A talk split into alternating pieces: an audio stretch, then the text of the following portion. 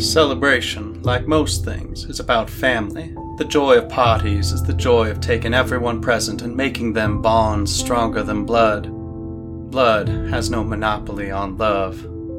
I still remember the night Cerise sang for all of us. She'd sung in private for some, but after that last score and its ensuing pursuit, she just could not keep herself from singing. So she sang, there by the campfire of the old hideout with the howling of the trees beyond her. We were family. Maybe we were always family. When the knocking came at the door, Rusty leapt up to greet our late sister, Cherry. She'd taken the old route past Silverfire Gulch to throw off the pursuit of the Ink Finger Prowlers.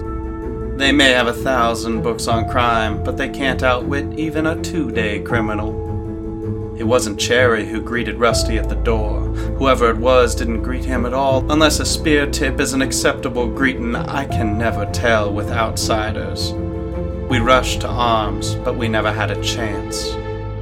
Blood may have no monopoly on love, but it sure does corner the market on living. The Redstone family all ran out of blood that night, and life demanded its taxes. Radish, my little darling, tried to run with me, but he couldn't keep up. Crying has a way of taking the breath out of you, and he was all gasps and tears until the cranes descended upon him. At first, I'd wish I'd died too. But then who would find justice for the Redstone family? Who would speak for Radish, Rusty, Cinnamon, Carmine, and Rose? Who would speak for the rest of them? We were so happy together. Why couldn't we just be left alone? In the night, the fear will grip me. It prowls on the edge of sleep, the fear that I've confused revenge for justice. Family would clear that up. Family is the best place for advice I'd ask, but on this subject, their voices are silent.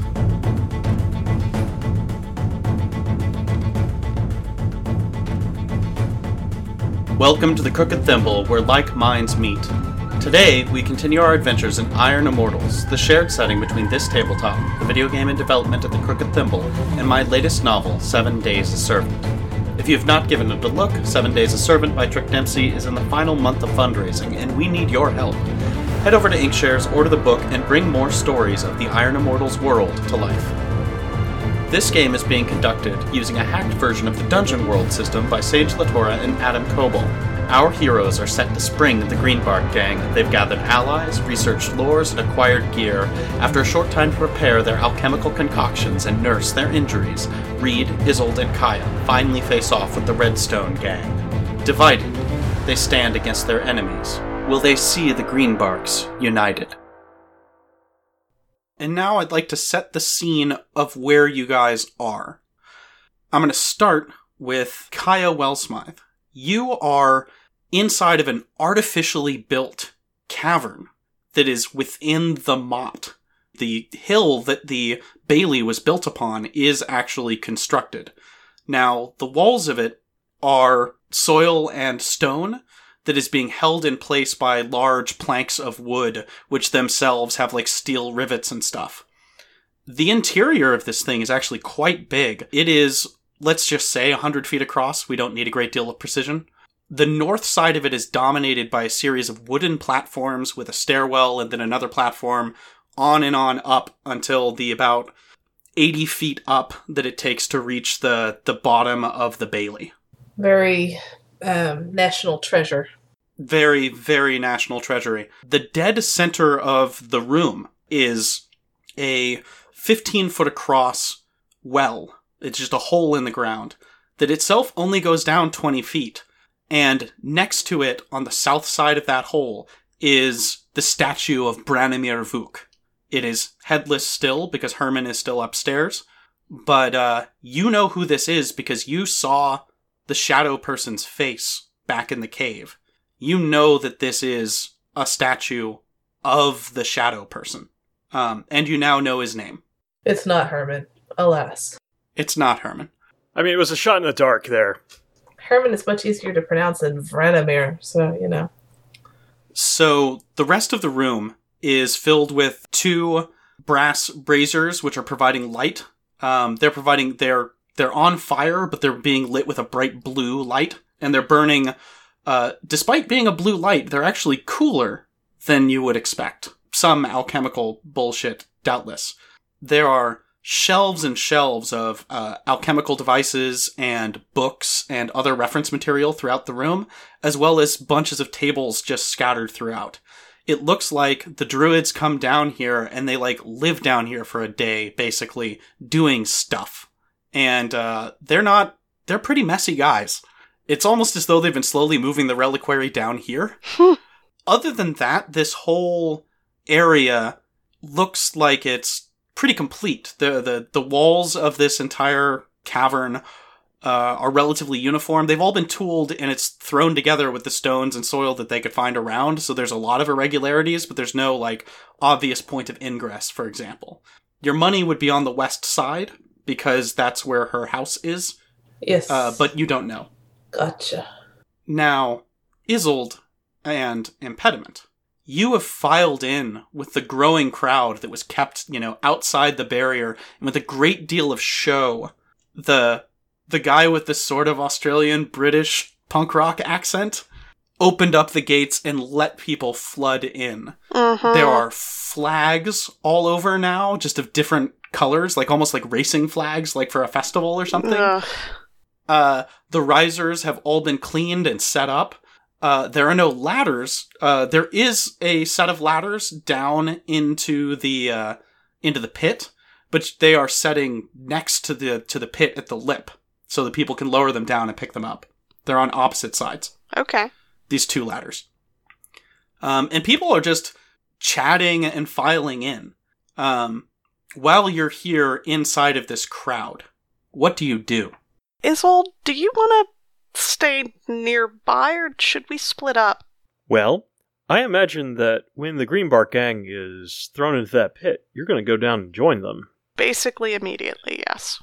I would like to find somewhere where I can quietly, at the right time, try to disable the redstone fence or paling or guard or barrier that is keeping the monsters hedged in. That will cause enough confusion, I hope, to allow us to effect an escape. Then probably uh, you should not be uh, hanging out near where I am before I jump in. That way, when, you know, I cause a spectacle, they're not looking at you. Right. I may, in fact, be in disguise when this. Oh, when this right. happens. You have the thing. I have a disguise spell now. That's so weird. So, speaking of spectacle, everyone is keeping their eye on you, Reed. Yeah. Everyone knows what you're here to do. Yeah. Okay. And No So- one is giving you getting in your way, but each of the guards is like taking a moment to uh to to lock eyes with you. And I'm going to are size these- them up right back. Uh if you do do you want to uh, size lo- them up? I would love to discern some realities here. Uh certainly. While you're preparing that roll, uh I'd like to tell you basically what it is to it is that there are four of them patrolling the ring of the uh actual pit. They're just sort of scattered along it. Okay. There appear to be another set of four total that are doing the outer perimeter and sort of like big arcs. They're walking behind the set of risers. They're posted up, two of them by the door, and then the other two are just kind of the, the other two of them are by the door, and two of them are just sort of walking behind the risers and walking on the, the front edge of the of the pit. Okay. So Okay. how'd that go? Uh, just barely a success. Um, so I only get to ask one question, and that question, of course, is going to be what here is weak or vulnerable? Nice. Other than Isolde, I swear to God, if you just answer Isolde. Are you focusing on the guards, or are you trying to get a broader answer to that? Um, I'm thinking, I'm probably going broader and, um, probably thinking more towards things to exploit for getting my gang out alive. So there are three monster doors that the monsters are going to come out of Mhm. uh, and come into the pit. Now you also know that that's where the direction that your the Greenbark gang is being held. So they're probably going to come out of one of those doors as well. Mm-hmm. But you notice of the three, door number three, the one that is on the very far right, It is the one that the the guy was uh, holding his lantern out of when you guys busted in last night. Mm-hmm. You can tell that there's something wrong with its with its hinges. It looks like, honestly, that they they've been replaced with some sort of inferior metal. Wait. So you might be able to shatter the hinges that keep that door in place. Oh. Did I see what's in that cage at all? You can see that there is uh, something. There's a lot of shifting inside of that cage, but there isn't enough light getting into it. Uh, the downside of these all being to the northwest is that since you are in the afternoon, light isn't actually pouring into the cells. Curses. Yeah. And it's too bright out here for your, you know, day blind eyes to look into the darkness. Hmm. Professor Isolde. Yes. Actually, rather, impediment. Hmm? Now that you know that, where do you want to sit? I think I probably want to sit relatively near to uh, that vulnerable gate. Uh, if you make your way to the front row of the risers, everyone will just get out of your way. Oh, yeah. A, you're seven feet tall, and B, everyone thinks you're going to jump in. Well, yeah. Move aside and let the reed go through. Let the reed go through. What? what? What? Uh, you also see that uh, Sir Anza is seated with. Uh, actually, she has an axe on one hip and a sword on the other, and she is seated in the center of the middle set of risers over the middle door. Nice. Oh, that's right. Sir Ansa said she would help. And Barker, in the exact same outfit you first met him in, the full bark armor, his uh, steel hand axe, and being covered in throwing knives, uh, is actually leaning against the risers on the uh, on door number one, the far left door. Nice. Nice. Uh, Reed will probably grin at him and do one of those, like, high head nod things. Uh, this becomes the opening of Return of the Jedi. Everybody just nods at each other. Yes. Isolde, Yes. where? What do you do? Distance myself from Reed and case the joint. I want to cast my eye upon the lay of the land and try to apply my tactical studies, such as they are. You're going to try to uh, logically deduce your uh, discern realities. That's right.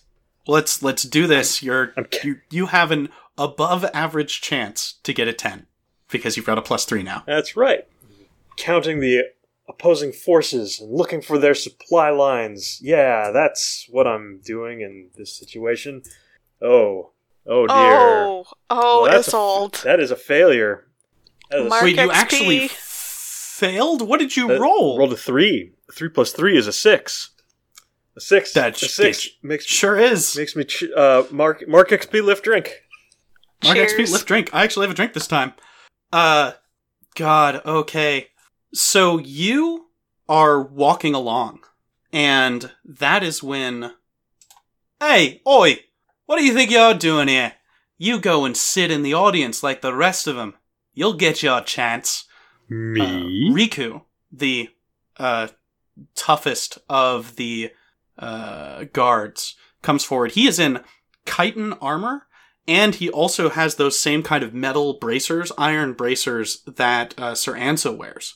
Uh, his outfit is actually not entirely different from hers. Uh, what is very different is that he has, much like all of the guards here, those pole axes designed for use inside the woods. Uh, and he is not brandishing at it at you, but the way he's walking, you get this feeling that he is going to to kick the bottom of it right into your jaw if you don't do as he says. Aw. What do you do? I say, okay, I'll sit down.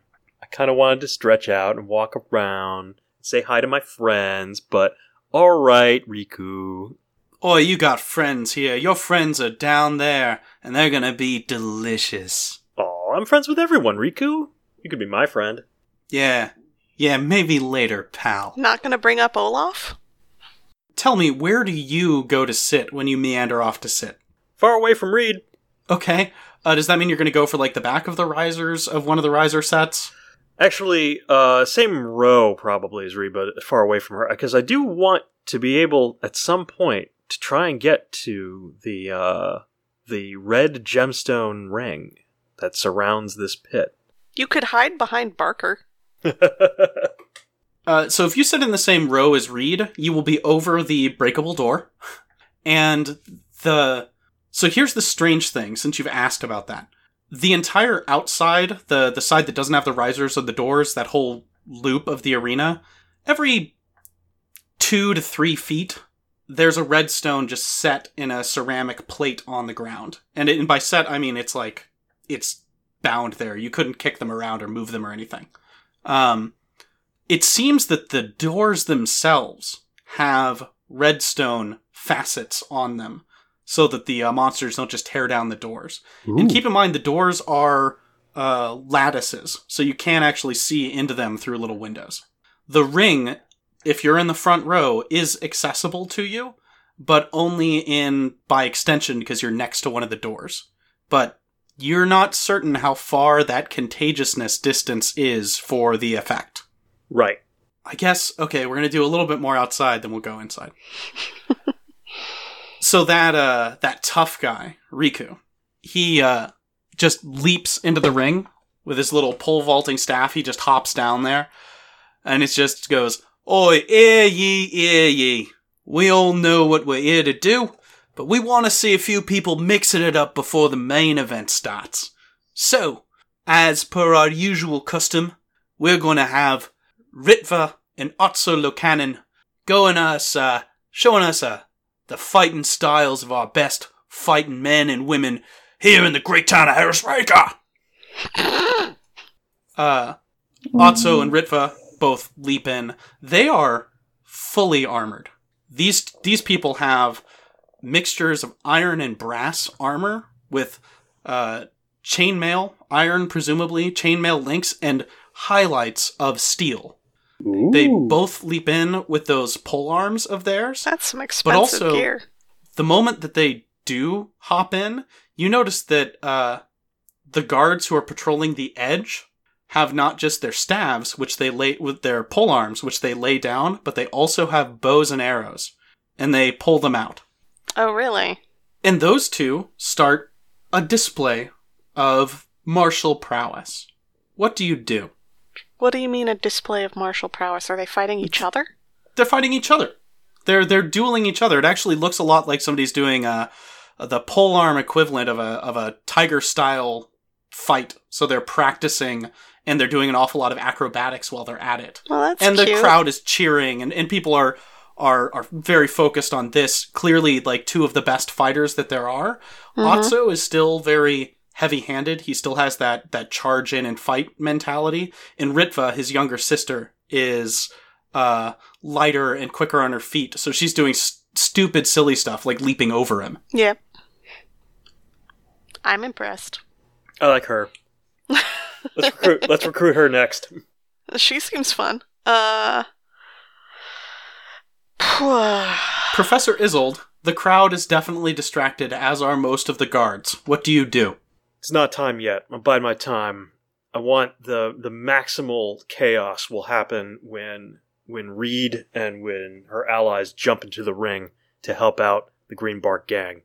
I want all the I want all the pieces on the field first. So I'll try to try to look around at the crowd and uh, with an eye towards um, possibly looking for someone who would be the best person to disguise myself as if I needed to escape or cause a cause further distraction. Uh, you can easily look around. Oh God! Actually, I would like you to do a discern realities, although I'm not going to give you the usual questions. What? I will. Do I still get to use my logic?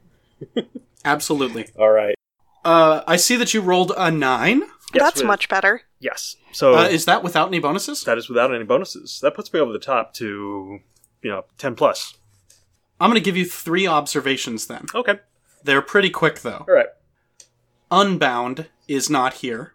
Ronnie Rin, the Order of Weight banker, is not here. And the guards who should be uh, patrolling the interior of the, the fortress, the poor saps who aren't allowed to watch the fight, Yeah.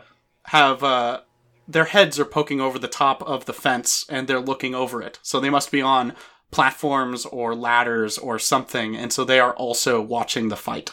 Oh, you mean like outside the. I mean, like protecting the barracks and the reliquary. Oh.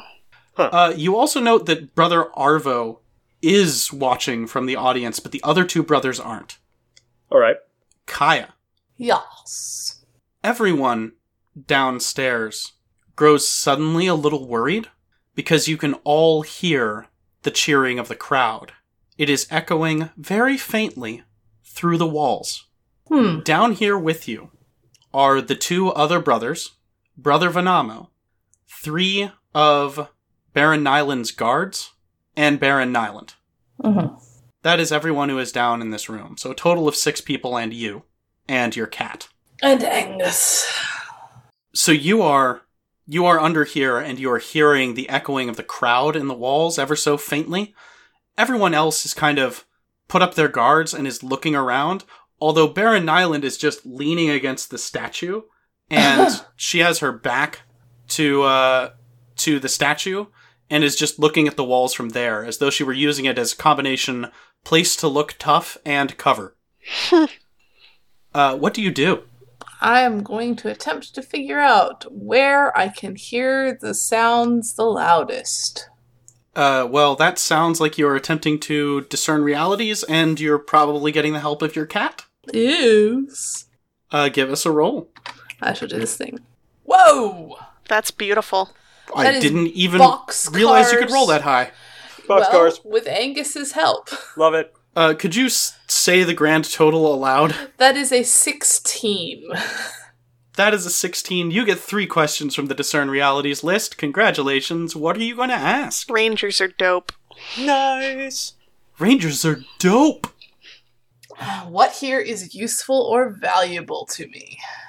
While Brother Venamo was going on about weird concoctions that you could use with your uh, catalyst, he mentioned something that he said he didn't think he had in stock. And you notice that on a table nearby, there is the red ochre that you would need to uh, to create the magic weapon concoction.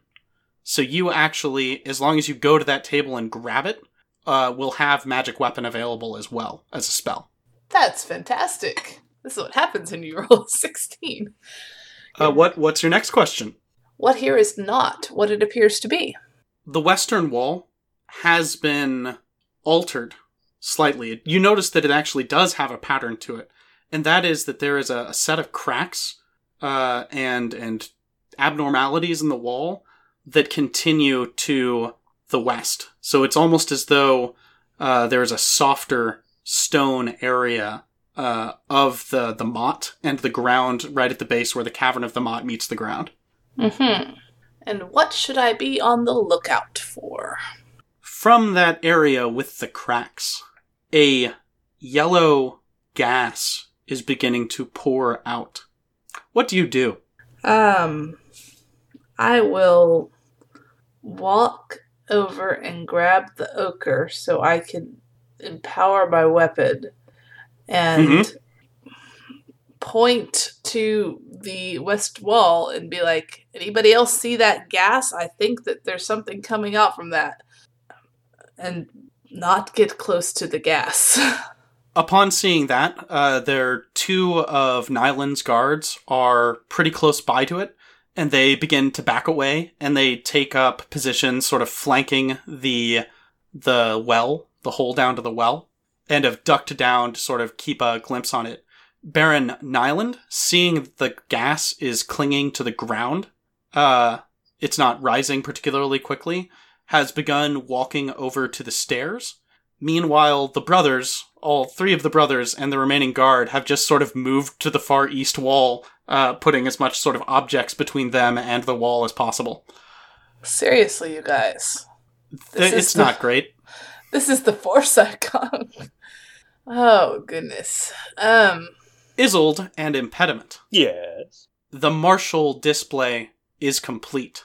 The two Laucanon siblings shake hands in the middle, uh, apparently say some sort of uh, crude jokes to one another because they just start laughing, and uh, and uh, climb up towards uh, the direction that Barker is in. So just past door number one, where there's a ladder waiting for them. But they don't wait for the ladder; they just pull vault over to the top. That's cute. What do you do? Hmm. Waiting is still a valid answer. Hmm. I mean, I think Reed's probably straining to listen over the sounds of the crowd for any sound of her gang. Um, Give me. That's going to require sort of the the concentration and willpower to listen over the crowd. So it's less even. Uh, I would like you to give me a defy danger whiz Hmm. to try to penetrate that noise. that is an eight. Okay, you know where your family is. During this display, they've been moved into the central door. So they are they are beh below the central set of uh, risers Okay. and are being prepared to be let out. You also know that something is moving directly beneath you, but you do not know what. Mm. Do I want to let it out first? Riku leaps into the ring with a with a laugh of showmanship. Oh, it wasn't that great, ladies and gentlemen of Harrasreika? And everybody cheers again. Yeah, yeah. This is the kind of good fun you all came here to see. Brother against sister, everybody coming out of it fine. And he does like a thumbs down sound, and some people in the audience start to boo. Reed is rolling her eyes. That's right. It's time for the. And he shakes his hand to the uh, main event. God. Ladies and gentlemen, I present to you the worst. And as he's speaking, he's actually setting down little brass knives, brass daggers. He lays down five of them on the ground as he speaks. I have to go to my notes because I need to know everyone's name. Uh, correction, he sets down four. Yeah, Shim's not in there. Shim's not in there. Uh, the worst, the dodgiest, the most sinister creatures the forest ever produced. I bring you Slander, Rain Adder, Petal Eater, and Rake. The pathetic and miserable, he's looking right at you, Greenbark. Oh, that's quite enough. What'd you say? Reed does say that quite loudly. That is quite enough. Oi, did I say we needed hecklers in this audience? Anybody gonna tell her to shut up? What's a good show without some hecklers? Dumbass. You hear the person the furthest from you, the one at the far side of the most distant riser, just goes, Oi, shut up! And then, like, ducks his head down.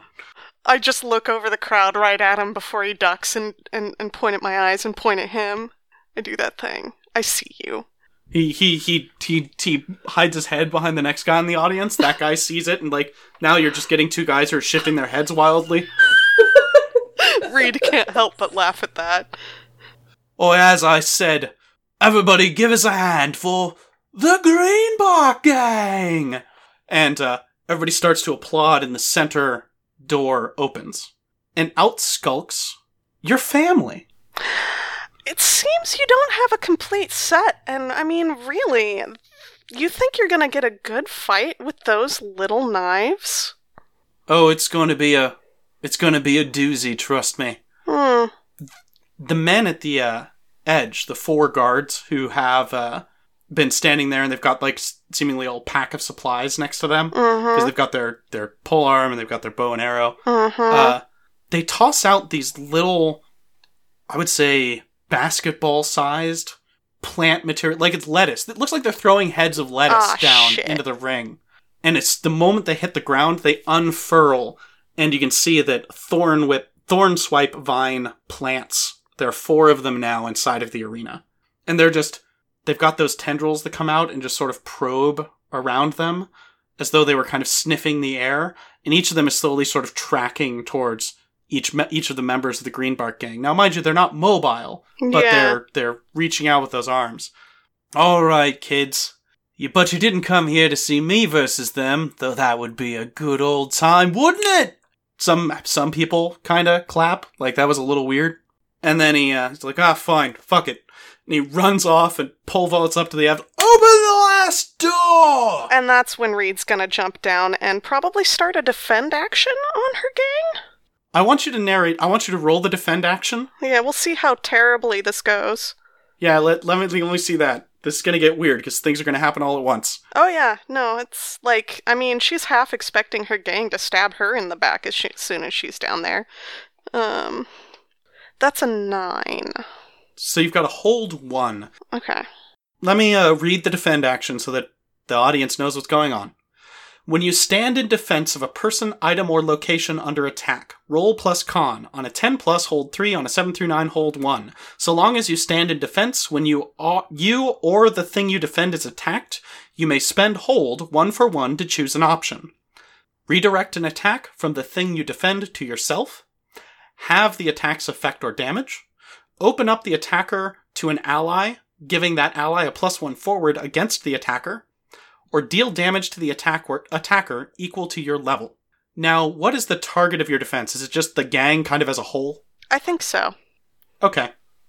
So you begin to leap in, and as you do so, and this is not going to interrupt your defend action, the gate that you are over swings forward and up and open. So now rather than going straight down, there's essentially a, a ramp in front of you. That's exciting. How do you want to overcome it in your path down? I mean, probably vaulting into a roll? That's good. That's a good way to do it. Could you give me a defy danger dex in that case? Caused by movement? Caused by movement, yes. Yeah. Also, is it showy enough to uh be in the pursuit of glory? Let's see how bad this goes. Absolutely.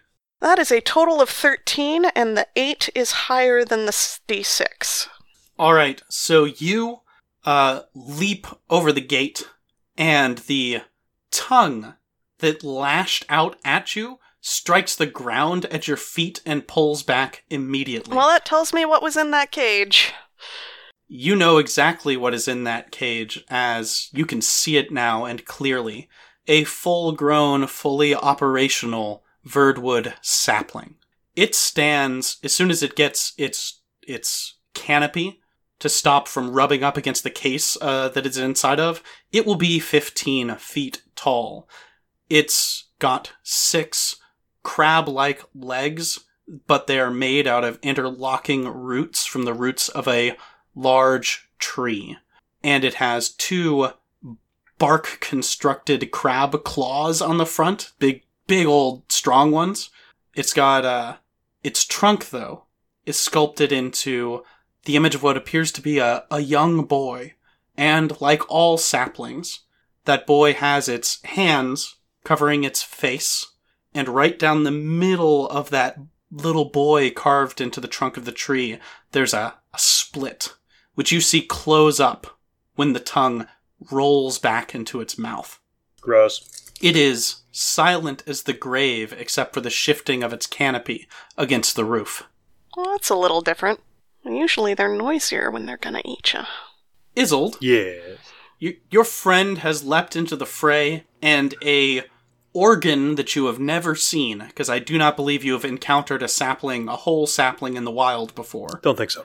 uh, launched out and did the signature move, essentially, of saplings, which is to launch out a tongue and then envelop people into their mouths. Ugh. It attacked your friend. Yeah. Well, What do you do? making sure that the um the necklace is properly stowed in my alchemist's bag and probably, I hope, insulated from the oncoming um purple infection that destroys red stones. Uh while everyone's watching, I'm going to deftly, quickly apply the drop of uh, purple redstone destroying or dissolving uh, solvent to the closest uh, part of the uh, the barrier that surrounds the arena. Would you please give me a defy danger int? Will do. I'm so nervous right now. I'm sweating so much. Oh, no! God! Oh, Oh, God! sweet Seriously, Moses. Lift drink. Oh wow! Yeah, that's going to be a six total. That is not what I expected. Oh, No. Okay, uh, it's gonna go full tits up. Are you guys ready for full tits up? Ready for oh, it. God. Okay, so you touched the uh, the contagion to one of the the red stones. It drips onto there, and just as you expected, about five seconds later, two adjacent ones turn purple. Oh my god. this god. could be fine. Maybe that's going to be enough for something to get loose. And then you just see another like five in each direction turn purple. All right, running. Then you see that This that is gonna be a big bang. all of the rocks on the gates have turned purple. Oh fuck me. and then you see that it does the whole ring. The audience has gone silent when they see this because everyone has noticed it. Oops. But they haven't noticed you. Nobody knows where it started, but they all noticed that suddenly the redstone arena is purple. Um, would it be a lore or that gear to have uh, primed Shimshackle with our uh, plan and maybe. I, I don't know whether we would have wanted him to be set to maybe start taking out guards while everyone's distracted. So you don't you don't have to worry about what you might have done in the past. Let's let's use your reveal knowledge to reveal what Shimshackle's perfect plan is right now. Hmm. Hmm. What is the thing you most want Shimshackle to, to have been prepped to do, to, to be doing right now? To now? find an escape route. I yeah, I'm really torn between escape route, which I feel like is really super up his alley. He's a he he and I were runners. Getting in and out of places fast is what we do. mm-hmm. But I'm also made really nervous by how many guards are still up here with the friggin' arrows. Is it Operation Escape Route time? I think I think Shimshackle is prepping the escape for the rest of the gang. Where Isolde and I are basically the distraction and defense.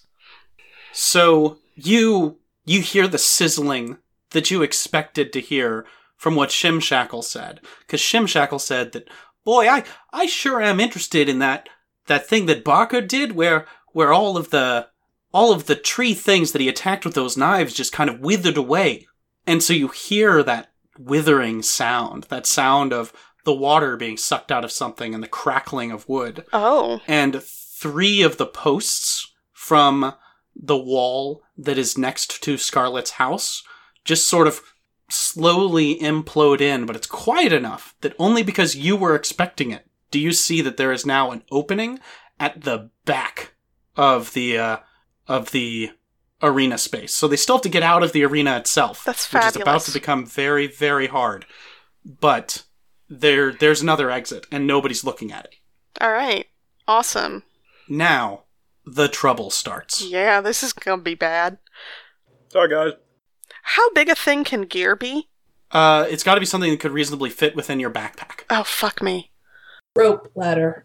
Uh, but it can also remember uh, it's it's mundane things, but keep in mind that there's what I would describe as casual alchemy inside of this world, like the thing that the signet ring signature that was done earlier, and the existence of amber torch flies. What about slap leather or s- snap leather or whatever you call it? Snap leather is totally a thing that you could have available. Thank you, readers of my novel. Mm-hmm. Hooray! If you wanted the slap leather strap, you could have one. However, the world's going to kind of progress before you can extract that gear. Um, I'll think for a moment. Well, shit happens. Okay.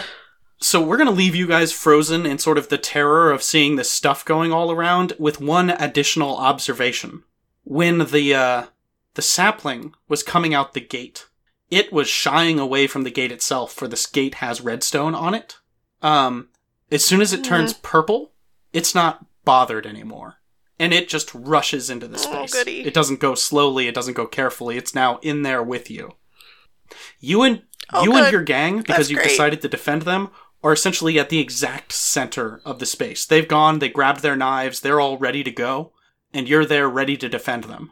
Kaija, Yes. that gas rushes and pours into the room, and uh, you can see it shooting out. Those two guys who uh, were standing closest to it and are next to the the pit, they begin to cough and wheeze, and they're they're as they're coughing, you can hear the pitch of their voice going up as though there were helium uh, inside of that gas. Oh Oh shit. dear. Oh shit, I know what this is. Brother Venamo sees this as well and sel- shouts, "To me, everyone! To me!" What do you do? He sounds like he knows what this gas is. Uh, go to Brother Venamo. Uh, please give me a defy danger int to react quick enough to get to Venamo in time. Okay. That would be a 10. You succeed with style. You're able to actually even help uh, one of the one of the guards come with you. So now only one of them is going to be left outside. Uh, Baron Nyland gets to you quick enough, and the two brothers and the other guard are also uh, there in time for Brother Venamo grabs this this silver looking disc and slaps a green bandage onto it, and you're enveloped in essentially a ring of wind. And now you can see that this yellow gas, as it rushes into the room, is just forming a column around you guys that you can't see out of very well, but you're also not breathing toxic gas. And you can hear the other soldier who is in the room coughing ever more violently. That's sucky. And you hear rocks move away and shatter as as it's not an explosion. It's as though you're hearing rocks fall. yeah, sure. What do you do? Here they come. Did you say Baron Nyland is in the thing with me, or is she still over by the stairs? Uh, she's she's in the thing with you. She dashed over and got in there with you. Okay. Um, well, we're kind of obvious, but not obvious. I they'll be able to tell exactly where we are, but not who and how many. I'm going to use that sap stuff that I found, the pa- paste that I found, to go ahead and, and power up my weapon, because that's going to take an action. Give me a cast a spell move. That's going to be a roll plus whiz. And no, your cat cannot help with this. I, I didn't think that the cat knew how to be a good little cultist cat. Although now, I kind of want him to be. That would be another 10. Uh, so when you're done with this, you actually still have enough material to do it again, uh, if you so wish. Tell me, you have this bladed fife, you have this red ochre clay. What does it look like when you apply that to whichever weapon you're applying it to? What piece of magic pizzazz do you do? Mm, I think I have to nick my thumb. Because it's Brother Venamo and a bladed fife. There's got to be blood going on here. so. So I nick my thumb, and blood runs down the um, the the p- fife, and kind of follows the the various little holes, and drops one drop of blood onto the red ochre, which then flashes a sullen red for just a moment, and then it is empowered, and I slap it onto my bow. All right, so you slap it onto the body of the bow, and now your your arrows are going to be doing more damage. Yep. All right, that's that's that's good because now you can hear movement out there. You can't see anything still, but you hear the skittering of little feet. To you, a, a human from Earthland, uh, it sounds like the irregular movement of dogs or maybe hyenas or something. But you're not hearing any calls from them but there's something definitely moving through the room beyond this now opaque yellow cylinder that you're in. Okay, we gotta do something about the opaque yellow cylinder. Uh, did you say that out loud? Yes. It it will um, dissipate on its own. Um, I can dismiss it now, but the gas is not gone yet. Yes, well, the gas is the thing we need to get rid of. You think the gas will dissipate on its own? How quickly? We're gonna get surrounded. It is going up to the top. Uh, depending on how much they released into the room, uh, I can't really tell. Now you hear something. Something brays. Like a, like the raptors from the Jurassic Park film. Just an "Urr, urr," uh, from the edges of the cloud, and you hear a return from the opposite side. So you know that your cylinder is surrounded by at least two somethings. Lovely. What do you do? I will get my back to Baron Nyland and point myself and my bow at as best I can at one of the sounds and prepare to fire the moment I can see something. Cut back to the arena. Oh dear. there is a deafening boom as all of them go at once. Yeah. Would everyone please give me a. You moved away from it, right, Isolde? You you bolted, I think you said.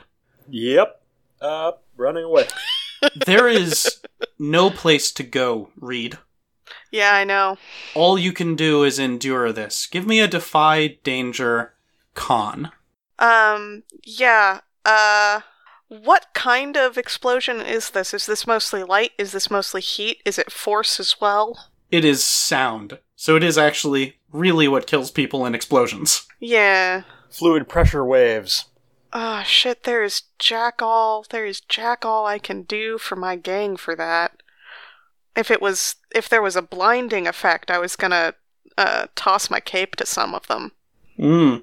to protect their eyes, but I mean, you could huddle over them and try to deflect it. Like, you could have seen that coming.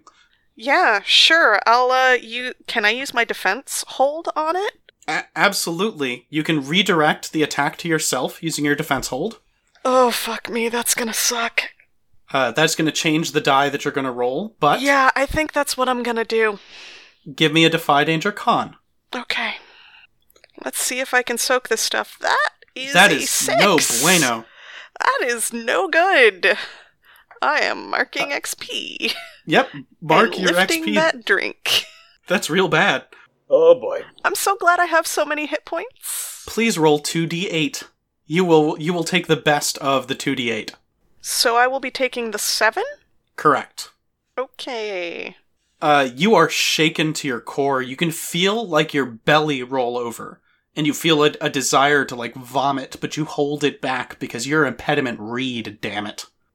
And when your hearing comes back, what you hear is screaming because many people are down. Isolde, Yes. there are many injured people in the front rows of the audiences, and many people are jumping off the backs of the risers. On the plus side, all four archers are down. Can I make a suggestion to Isolde, perhaps? I mean, you're deaf right now. I meant out of character. Yes. So you got this lore that we seemed to use to I used it for Shimshackle to have a perfect plan for uh getting an escape route set up. Do you want to use your lore to have our our allies that we know are helping us not have been immediately in to have them know what the purple stones are going to do? Oh right. Didn't they? They didn't jump down with you? Oh man, they must have been in the They front. hadn't yet. They hadn't yet. I think they hesitated. Well, I guess it sucks to be them. No, that's not true. All right, saving that lore for something else. I think I want to save that. l- Well, that's the thing. Uh, it's totally fair. We don't know how much more south this is going to go yet. Right, and I don't want the blowback of the Of of them knowing. of them knowing of like what the That's hell just happened. I'm kind of I'm kind of I'm kind of fine with that. I I was a little torn. That is You know what that I, is fair. I will do though is I will go find uh, Barker and try to. Um, now who do, who do we convince to work alongside us? Barker and Arvo. Barker and Sir Ansa. Ansa. All right, I'm gonna fix up Ansa. yeah. Uh, so Ansa is in the middle of the center riser, and she's actually uh, currently applying. She's grabbing people who are injured and tossing them over the back of the risers. Mhm. Um, she's hurt, but she's not crippled in any way because she's a tough broad who came here in armor. Barker, on the other hand, is uh, he was already a little ways away from the pit, like clearly prepping himself to jump in at the right moment dramatically. Aw. And so he's uh, a little hurt, but not very much. He seems to mostly be trying to get his head clear because he's he's he's like tapping the sides of his ears, trying to get uh, sound to happen again. I will assist with the the rescue efforts. In the rescue efforts, where do you try to take people to? Are you also just kind of tossing them off the back of the risers so they can use the risers as cover, or do you have a smarter, crazier plan? Well, I'm going to try and get uninjured people to help carry the injured out of the stadium. Can you give me a defy danger charisma? Yes. No. Jesus Christ. Seriously, you and the threes. Uh, first of all, mark XP. I have. This is the third time I've rolled three this evening. Okay. Okay. The, the the worst thing has happened though. Oh no. Ritva Lockhannon sees you trying to direct people, and she shouts, "You did this! It was you! I saw you! and people start backing away from you, and Ritva has uh, that pole arm out, and she is charging you. What do you do? And for a penny and for a pound, uh, I am dashing into the uh, the arena. Oh, this is perfect timing. All right, you uh, give me a no. Actually, because of how bad this is about to go, you're you don't need to defy danger. You just leap out of the way. It's fine. You jump down. She's behind you, but she doesn't jump in after you because everyone who's in the arena hears a terrible creaking noise, and you see cracks forming in the bottom of the arena. Oh, fuck me. and the uh the sapling like you just see it take all of its roots and just slam them into the ground and its claws it slams into the ground and it just hunkers down Oh, good. and that's when the holes start appearing in the ground Yeah. as parts of it fall away into the cavern below I'm gonna maybe start gesturing for my gang to maybe start trying to climb the closed gates up. Sorry, probably only one of them's closed. I thought we had a back escape route. uh you do you have a back escape route if they can get out of the pit Oh, okay. Uh, God. Uh. okay do you want to do anything with the uh, four members of your gang that are here in the pit with you with uh, a monster four thorn swipe vines and increasingly number of holes in the ground I could try and discern some realities, actually. Okay, give me a discern realities. Let's see how poorly this goes. That is an eight. I'll ask for the weak or vulnerable thing again. That that seems tactical. Uh, what is here is weak or vulnerable. Mm-hmm. It's Um, old. Uh, God, what's the best way to, to say this? The sapling, as long as it's braced like this, is defenseless. You can't kill it in a blow, but uh, you won't be using the hack and slash move. You'll just be dealing directly damage to it oh wow. if you decide to go for that. Meanwhile, your gang is running away from the sapling, away from that side of it, which actually puts them running towards where Isolde is, Mm-hmm. and they are uh, doing their best to avoid thorn swipe vines, mm-hmm. as they're going to try to climb up the walls and get away from what appears to be certain death. Yep. One of them, uh, could somebody roll a 1d4? Anyone can roll a 1d4. I rolled a three. petal eater, small with her her freckled skin and her bright red hair, and that weird purple tinge to her lips, which earned her her name, is grabbed by the leg by one of the thorn swipe vines and has begun to be dragged towards it. Magic missile. I've done this before. Magic missile's a good answer. Give me a cast a spell. Uh, hope I don't mess this one up. Boom. Boom. Uh, what is the damage on magic missile? It is 2d4. Roll your 2d4. In fact, I got high enough I could try and empower the spell and choose a secondary target. Oh, you totally could. Or max What do you want to be the second target? or maximize the damage. But then I'd have to I'd have to pick something from the the seven to nine thing, and I, I think I do I will want to I will want to preserve my my magic missile for for later use. So Yeah. I'm not going to empower this. I'm just gonna I'm just gonna throw out throw out some normal damage on this one target to save to save the cute the cute Greenbark gang member.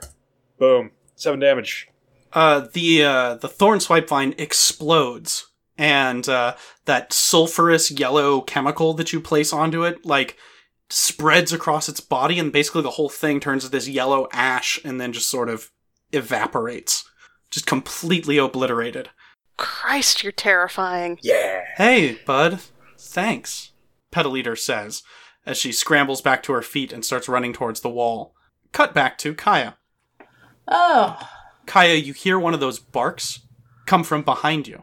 For a brief moment, you're distracted, but you had set yourself. You knew where that first bark came from, and that's when it leaps through the uh, the gas right in front of you. What do you do? fire. I was ready for you. Uh, give me a volley action. I get a nine. All right, you have your choice. Um, you're going to deal your damage, but in addition to that, you have to either one of the three. You have to move to get your shot, placing you in danger, or in, in a danger of the GM's choice. You have to take what you can get, minus 1d6 damage, or you have to take several shots, reducing your ammo by one. I will move. You will move. All right. Uh, roll your damage. I roll an eight. Boom. Huge hit. It's launching right at you. Its claws are out. Its mouth is open. It is this large blood hunter tegu. It has a frill around its neck that has come out that almost looks like uh, Toothless's little tentacles that he's got on the side of his face. Those pop out into a frill, but you shoot him right down the throat. But he's still toppling at you. And you have to dive out of the way, which takes you outside of the cylinder of gas. Give me a defy danger con to not breathe in. That would be a seven. All right, so you you dive out of the cloud, but your eyes sting.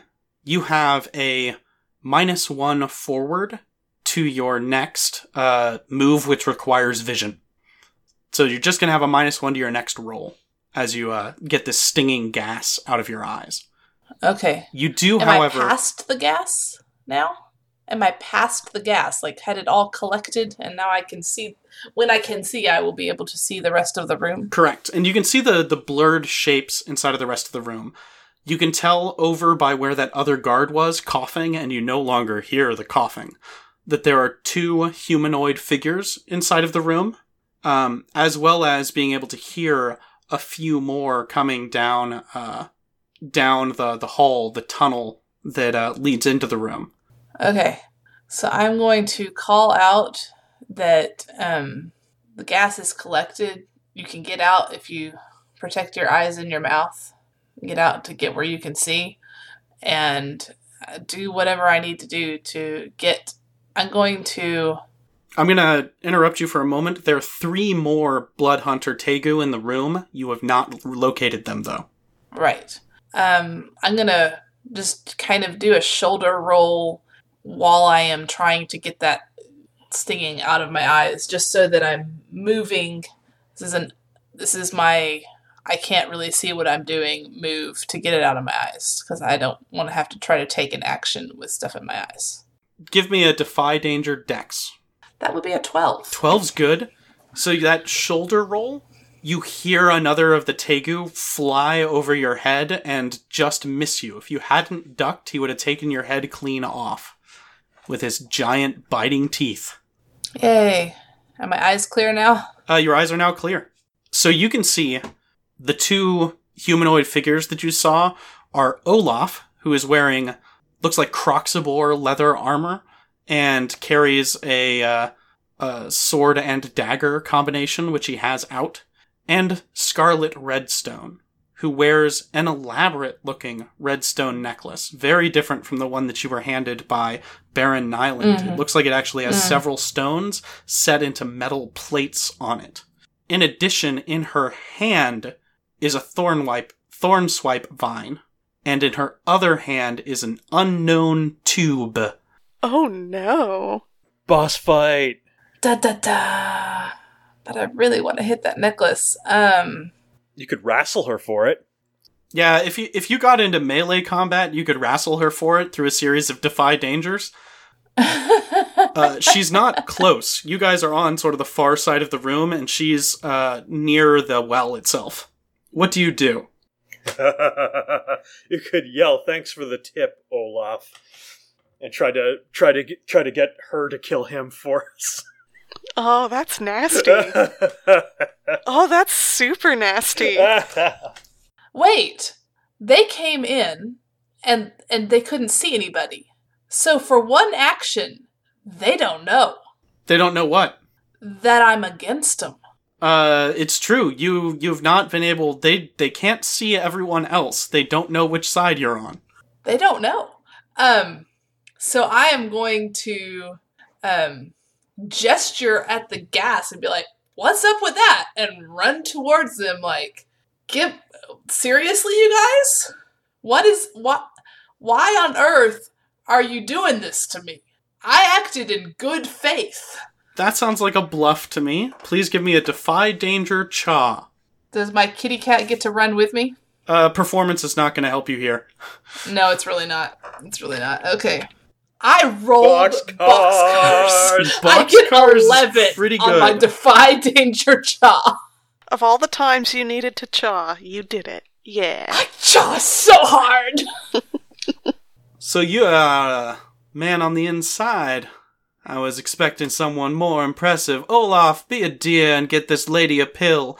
Scarlet still moves away from you. She isn't fully trusting of you, but she isn't attacking you with either of the implements in her hands. Olaf sheathes his knife uh, and uh, pulls out a, a a gross looking like stone made of some brown material and hair because pills in the past suck. It's a bezoar. Yes, it sure is. No. Oh Lord, please don't let it actually be a bezoar. Those are gross. Uh, hey, uh, Kaija, uh, Miss Miss Wellsmythe. Uh, I've heard of you. I didn't I didn't expect to see you here. Here here you go. You're gonna want to take this, and the gas won't affect you. oh, thanks. You know, So you you go to take it from him. uh, yeah, I'm gonna take it from him, and in in taking in in gulping down the pill, I'll I'll pull out like my my water bottle thing or my it's not I guess it's a horn to down this monstrosity. I'll just kind of lean against the wall, backed up a little bit. I mean, you don't have like all that much time. Are you trying to get behind them? Yes. Just, you know, like casually. Yeah, fly casual. As you're flying casually, everyone out the uh, two guards that are in there, as well as Baron Nyland, leap out of the gas, and Excellent. Nyland sees Scarlet and sees uh, you beside her and shouts, uh, points to Olaf and says, Kaija, drop him, as Okay. they all rush towards Scarlet. I will drop him. Uh, with what? You just said you put your weapons away. I did not say that. Okay, how many hands do you have for pulling out a horn and downing a pill? Um, I have two hands, but my um my bow is just over my shoulder. Like so it's a bow and it's strung, right? Yeah, yeah. So I just kind of put the hand that's holding the bow, I just grab the pill with that. Um and just the bow is just like on my arm. So all I have to do is just shake it, grab it. Shake it, Pull. nock it. I'm just going to drop the other things. Well, I mean, she's she's like Legolas. She's a ranger. She's Legolas, she's a ranger. You're still close enough to him, and he's got his sword out still instead of his dagger. So could you give me a defy danger dex as he just sort of, uh, just wildly swings at you as in, in surprise and betrayal? Arrow punch. Surprise in and the neck. betrayal. Oh, well, I roll a seven. If only my cat was here to distract him. Uh, you lose an ammo because he knocks your first arrow out of your out of your nocking as you're trying to load it. So you lose one ammo, which I bet you only have like three total. She might have more. I don't know. Yes, I chose the additional bundle of arrows. Okay. So So you're down to five. So I have, I'm down to five. uh, four. It doesn't expend ammo to do volley. Right. Oh, so I have five. Uh, so roll your damage, your one d8 against uh against this man. I roll a seven. Big hit. I don't know if this is a thing, but Mhm. I would prefer to do like knock him out type damage. Tell me where you're shooting him. What you've you've eliminated his hit points, and you're not able to. You're not Roy Rogers, so you're not going to knock this guy unconscious and uninjured. What do you do to take him out of the fight? Does he have a helmet on? Uh, sure doesn't. Uh, shoot him in the shoulder. It's gonna hurt him, but it's not gonna. It's gonna incapacitate him, but it's not gonna. All right, your your arrow lances. So he he swiped up to knock that first arrow out of your hand, and he swiped down to try to knock the the other one out as he's like approaching on you. But that just left his shoulder open, and your shot goes in and actually dislocates his shoulder because it goes in between the bone of the arm and the bone of the shoulder. And he his arm just locks up. You see it just shoot out as he grabs the arrow and tumbles backwards uh, cursing and screaming and just kind of gibbering like somebody who's just got an arrow put in him. Just Yeah. like That's gruesome. Uh, wild. you hear one of the soldiers that Baron Ny- uh, that was accompanying Baron Nyland scream and then fall suddenly silent. And you see in that instant that the thornswipe vine grabbed him by the neck and twisted it of its own accord. And his neck snapped and he dropped to the ground. Ugh. Okay, guys, back outside. Oh, jeez. Isolde, Yes.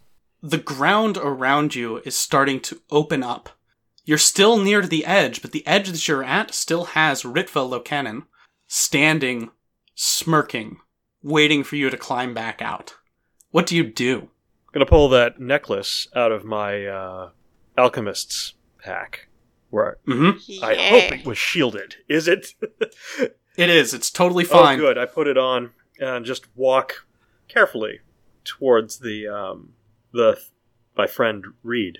Uh, give me a defy danger dex to avoid collapsing holes as the as everything is falling down into the cavern below. Oh boy. Yeah, so I got a total of seven. All right. Here is uh what you get. I'm going to give you a a devil's bargain. Uh oh. You can see down into the cavern below as one of these holes opens up ahead of you. And you have yourself a choice. You can either find yourself completely isolated, such that you're on one of those uh, those supports that was stated uh, earlier when they described the, the structure of this place, that there are supports that are underneath it. Uh, but if that happens, you're going to have some trouble getting back to the edge again Right. but it's about to get worse because your other choice is you can see a slimy organic tube that goes down into the cavern below and if you chose to jump onto that you would safely land below and would not need to defy danger to avoid rocks falling or avoid tumbling to your death it just looks like a perfect path down to the inside of the cavern Oh dear. I think I'll take that. Oh god. okay You- Oh god. leap onto this, and you, being a, a, a, a educated man, know what this is. The glowworms, the ferric worms as they are called, that populate, commonly populate the iron wells. These are from actually Isolde sized to large dog sized glowworms. Oh. They travel through these chutes Mm-hmm. and they dangle uh uh what are those called snares from them to pick up whatever their prey is that is usually inside of the iron water but this chute you slide down it and now you're covered in like mucus Gross. like slippery mucus gross, gross, gross, gross, and you gross. tumble down to the ground below. But it's lit down here. These are glowworms, after all. But rather than the blue that they normally glow, these ones, of course, glow red. And they are clustered against the roof, the rapidly collapsing roof, and several of them are starting to crawl up through the holes and climb out. Impediment. Some of your gang are attempting to scale the walls on the uh, the side where where Ritva Locanon is. Yeah. Um, it's pe- actually it's all of them. Fuck it. It's Petal Eater, Petal Eater. It's rake. It's uh, slander and rain adder. Uh, rain adder, on the other hand, though, they have two of the knives, and they're right below Ritva Locanon. What do you Mhm. do? Ritva, I'm I assume can see them. Yes, Ritva is seeing them approach. Also, Isolde just disappeared beneath the beneath the into the cavern. Well, shit. Can I uh grab something from uh, either around me or from my adventuring gear to throw at Ritva, as in to attack, but you know, like throwing rocks. Absolutely.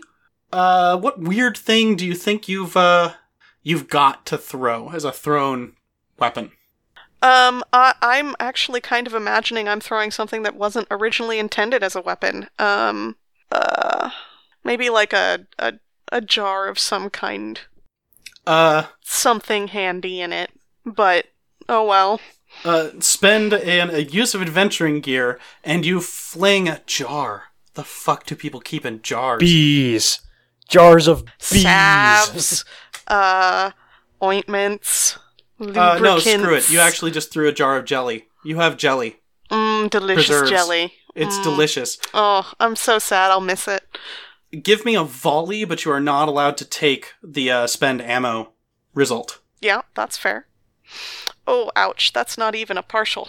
Oh man. Christ. Hopefully, it's hopefully at least distracts Ritva from my gang members right below their feet. Uh, Ritva is too busy laughing at the result of your move to attack immediately your That's gang fair. members because you have you have pegged Rain Adder in the back of the head, Oh no, no! and he is dropped like a sack of potatoes. Son of a whore! Why do I ever try to throw things? Reed does totally just scream that. We're gonna cut back to Kaija. Christ. Kaija, All right.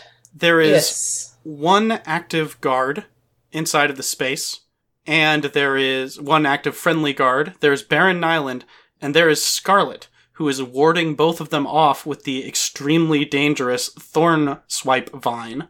She Excellent. twists with the hand that's still holding that bizarre tube.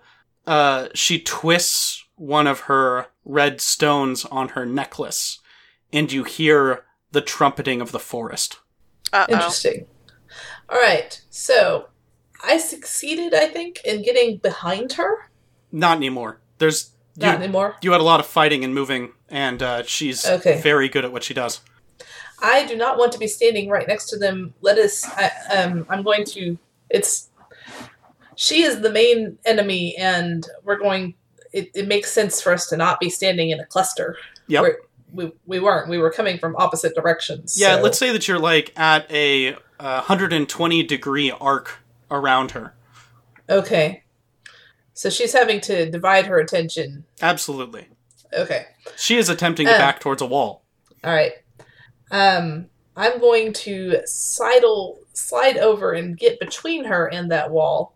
Okay, Uh. that tube bursts with a yellow light, Okay.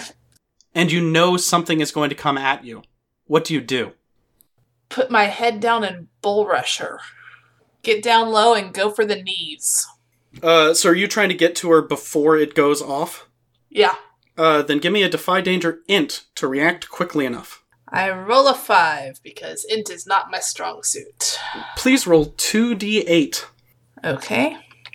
I roll a ten. So this uh, ball, this sulfurous ball of yellow gas, Mm-hmm. uh, it actually looks like yellow gelatin, shoots out Mhm. of it and gets you Mhm. square in the chest as you're charging and knocks you Mhm. flat on the ground, dealing you seven damage, which is reduced by your armor. One armor, worn one weight. Okay, so I don't, but it doesn't say what that does. One armor is is that's that's what one armor. So you take six damage instead of seven. I will take, I will take that damage.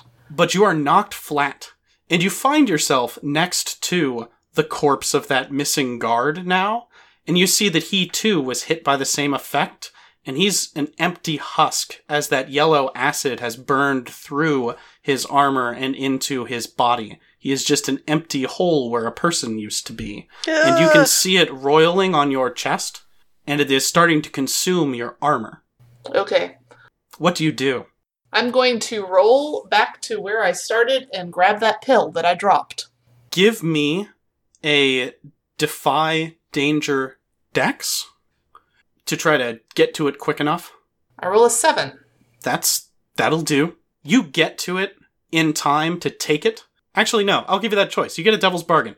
If you put that bezoar into the acid, it will be neutralized and your armor will be saved. If, however, you take it and thrust it down your throat, you uh, you will be immune to the damage from further attacks, but uh, of from that weapon. But you will uh, you will have no armor anymore.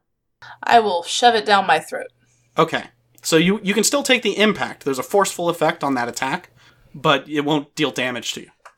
Yeah. Um Damn it. I can't believe I hit my friend in the back. God, I am bad at this. I can't believe it With either. a jar of I'm, jelly. I'm losing faith. I'm losing faith in you, Reed. Well, it, everyone knows that I'm a terrible shot. Oh, okay. This happened before with Shimshackle, remember? I do remember. it's the worst. Kaija, yes. from you are actually pretty close to the hole they came in by now because you're on the western side where this poor sap got melted Right. and you can see the four sap spiders rushing up the pit towards you. They're rushing mm-hmm. out of the catacombs beneath Harrasreika and they are headed right for you. What do you do? Okay. So when I fell down and rolled around, did Scarlet's attention leave me as a no longer threat? She is aware you're not going to get a cold shot on her unless you somehow leave the area and come back or throw a smoke bomb or do turn invisible or something. Dag nabbit. Or, for example, had her be tackled by the other character you control in the room, That's right. who can die. I know. What do you do? I have thingies coming at me. I will I will volley at them All right, to uh, defend myself.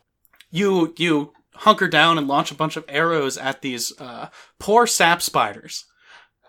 These poor mind-controlled sap spiders. You monster, you. Uh, roll volley. Roll plus dex. I roll a nine. Uh, a nine is good. You have to choose one of the three costs to volley, which is either reduce damage, uh, get moved and put into danger, or uh, have to expend an ammo. Okay, I will expend an ammo. Okay. Uh, roll your damage. Oh, three. Uh, you lance one of the four spiders right in the center, but it keeps moving. It's just carrying your arrow with it now. You took several shots, but they're hard things to shoot at. And Mhm. now the other three that weren't slowed down by that blow are firing those little spinnerets onto you, and you're being caught by those webs, or they're shooting them at you. What do you do to avoid the spinnerets? What do I do to avoid the spinnerets? Well, I've got a cloak, so I'm going to throw the cloak at them and run away, and I'm going to, at the same time, shout "Death from above," at which is Angus's signal to leap at the t- uh, to to take a flying leap from his perch um, that he was on uh, on the stairs which are close, and um, and land on top of Scarlet's head. Uh, he's going to be leaping from uh, the stairs are kind of in the opposite side, so he's actually climbed up on this statue, but it's still fine. He's on the statue and leaps down at Scarlet. Which is great. uh, however, you need to give me a defy danger dex to do your cloak shenanigans. Okay. Let's try this dex thing again. Wow. An 11. An 11 for cloak shenanigans. So you like whip that cloak off, and you hear the as the these these lances of sticky uh, web fluid hit it, and then it is pulled away and out of your hand. Uh, but they are they are dislodging themselves from this cloak as you speak. Give me a hack and slash for uh, for oh, Angus. Angus. and I believe he gets slash. plus his ferocity unless I'm wrong. He does. He has the ferocityness. Um, I have not done a hack and slash before. Uh, it's roll plus strength. that would be a 10. All right. Uh, Awesome. you get the best part of hack and slash. You can choose either to uh, essentially deal critical damage and deal a 1d6 extra damage, or you can choose to have Scarlet not deal damage back. I choose to have Scarlet not deal damage back. So cautious. So cautious. He's a kitty. No glory. I'm Yeah, heckling you. I'm heckling you. Pretty much. Please pretty roll much. 1d8, which is your damage. Yep. I roll a five. Slightly above average. Angus leaps upon her and like lands like paws right to her chest, and she rolls back and away with Angus uh, as Angus bites and claws on her. And she manages to toss Angus off of her, but now she's she's against the wall and she's off balance. Uh, and Baron Nyland takes this opportunity to try to close the distance with her, and uh, this means that sh- her attention is actually occupied right now. Oh. I shall now call the shot. I want to hit that necklace and destroy it. Give us a give us a cold shot, I guess. Technically torso or something, but whatever.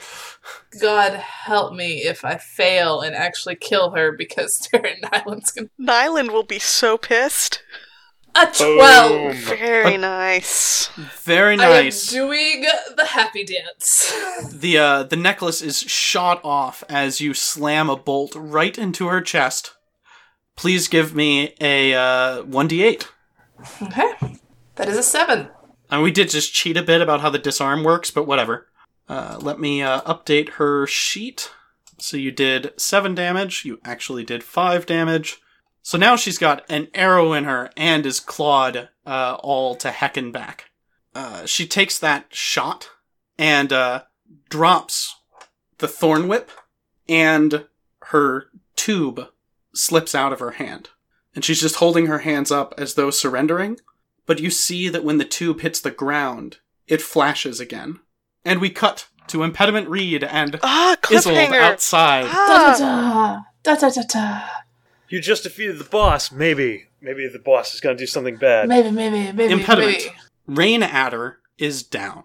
Rain Adder's down. Uh, I'm gonna be.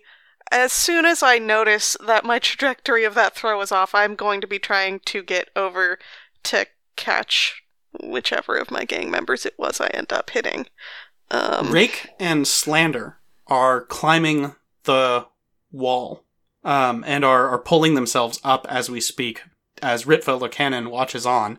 And uh, at this point, Petal Eater, who's running behind because she got caught in the leg, yeah. uh, is catching up with the downed raid, Rain Adder. Give me a Defy Danger dex just to get to them with all the stuff that's going on in this arena. This, however, is not particularly glorious. However, it is a 10. A 10 is good. You get there in plenty of time. You leap across these these widening gaps. You you suspect there are seconds left with there still being ground to speak of? Um, I think that the gear was probably a grappling hook. Okay. And I'm gonna get that to, uh, Rain Adder of the two probably looks like they've got the best arm. Uh Rain Adder's the unconscious one. Yeah, probably Petal Eater then? Petal Eater knows how to use a grappling hook. Yeah. She lives in the woods. Um, What do you expect her to do with that? I point out that they probably don't want to climb up under the feet of one of Scarlet's men, Yep. and maybe want to use this to climb up on some other edge, any other edge. All right. So she whistles. You guys have like perfect teamwork. You know each other really well. So she whistles, and Slander and Rake just drop off of the wall, and uh, each sort of come as she tosses the rope along the wall uh, to another location to climb up. Uh, She Mhm. actually tosses it towards the risers, Yeah, that's kind of where I figured. And uh, all of them are now scrambling and are going to swing across it, just as the last piece of usable ground up here is rippling away. Below you, there are interlocking nexuses of snares and tubes of the terrible glowworms, as those worms are also beginning to crawl up the walls and are also swarming down below. Isolde. Yeah. Speaking of down below, that's where I am. they're starting to pay attention to you. You find yourself inside of a deep uh, pit, and you can tell that down here, there's not just like cavern down here, but also sculptures and writings in that same weird language that you encountered at Fallfallow Glade. Oh. But you can see one clear exit that has been tooled in some way, a platform with a uh, brass ladder leading up to it will lead you you're guessing by your estimation up to the catacombs that you've already experienced the caverns that were uh, beneath the manor Mm-hmm. uh, you've come down a long way Yeah. and uh, at your level you can just see countless little lava tubes basically going to god knows where what do you do Right. Is this a good place to put in a lore to know where to go or which one will lead back to either back to the arena or where the uh, where where Scarlet popped out? yes you can get a lore to know where scarlet would pop out Okay. I'll expend that. So you know that up that ladder, you will rejoin the tunnels that you were in earlier, and somewhere down those tunnels, not even terribly far, you will get back to the uh, the stables. And if you went left instead of right out of the stables, you must have been going where into the Mott of Harrasreika. So you know how to get there. You know that there's at least three of those pump handle doors between you and it, but you should be able to overcome those because they're just pump handle doors. Right. You know, as long as it isn't just you know riddled with monsters. Oh, jeez. Don't say Well, things like that. some monsters will probably be repelled by this necklace that I have, and I'm not going. Uh, no, I'm, I'm not going to bargain that it's these glowworms. So, as much as I would love to stay and study and unravel some secrets, I am going to go and see how Baron Nyland, Scarlet, and Kaija are doing by going that way. So you run off, and you've got to climb up this like twenty foot ladder up to that that platform. This ladder, by the way, interestingly, does not look like a new addition. It looks like it's old uh, and carved into the side of this cliff. Impediment. You can see because now there is no ground per se. There's only ground right at the very rim of the arena, and even that's starting to fall away. You are Mhm. beneath Ritva. You could swing away with the rest of your gang, but it would put them in a level of danger because there's a lot of people on one rope. Mm-hmm. And you can see Isolde climbing up that ladder far below, and the network of slimy tunnels that can lead down there. Um. What do you do? Hmm. So my gang is all on the same rope. They are. This is getting silly and fast. Four Oh, of them are on the same rope, and you can also Uh. tell that Shimshackle is going to help them. He's he's dashing across the risers in their direction. Good. Good. Um. Oh, there is one last thing you should know. I was gonna ask, what's going on, uh, with Riser number three has turned into a smorgasbord for The tree? the sapling. Yeah. There are parts of people Oh. that you can see scattered around, yeah. and it's eaten at least one of them. that's. Oh, fuck. I think that's where I'm going next. Barker is flinging his daggers at it and is rushing across uh, the ground there. You don't see where Sir Ansa is. If it looks like Scarlet's henchmen are going to have trouble interfering with my gang, I am gonna go help Barker.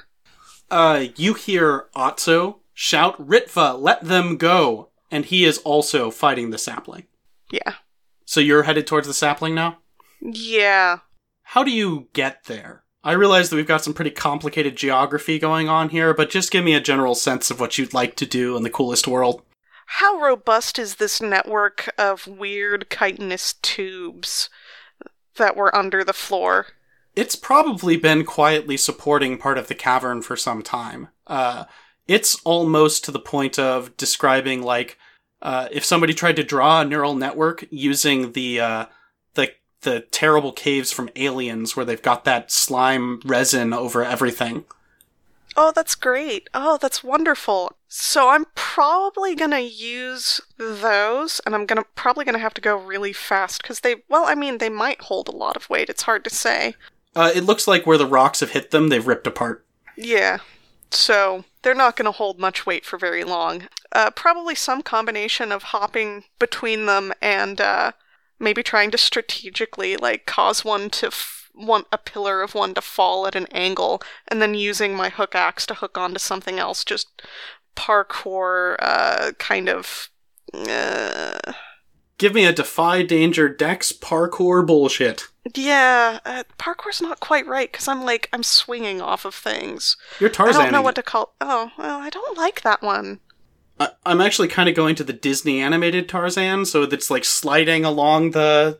Gri- grinding, grinding the rails. And that is a twelve.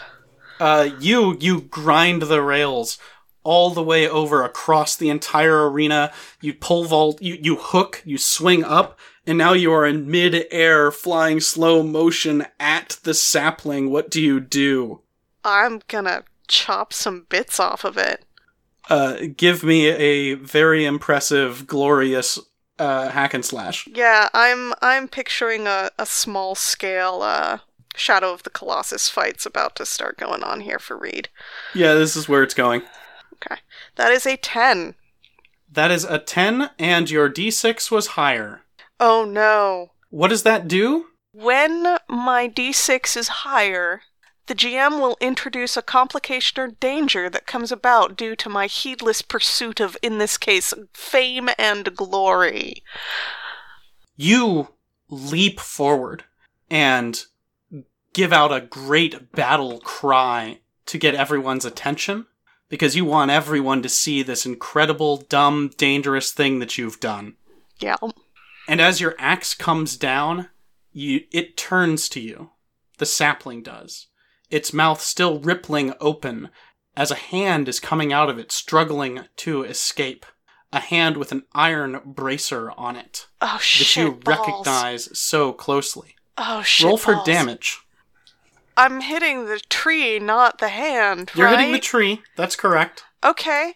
Do I do I get anything for rolling a ten on a hack and slash? Uh, yes, that- you do. You either get to do additional damage or not take a re- reciprocal damage.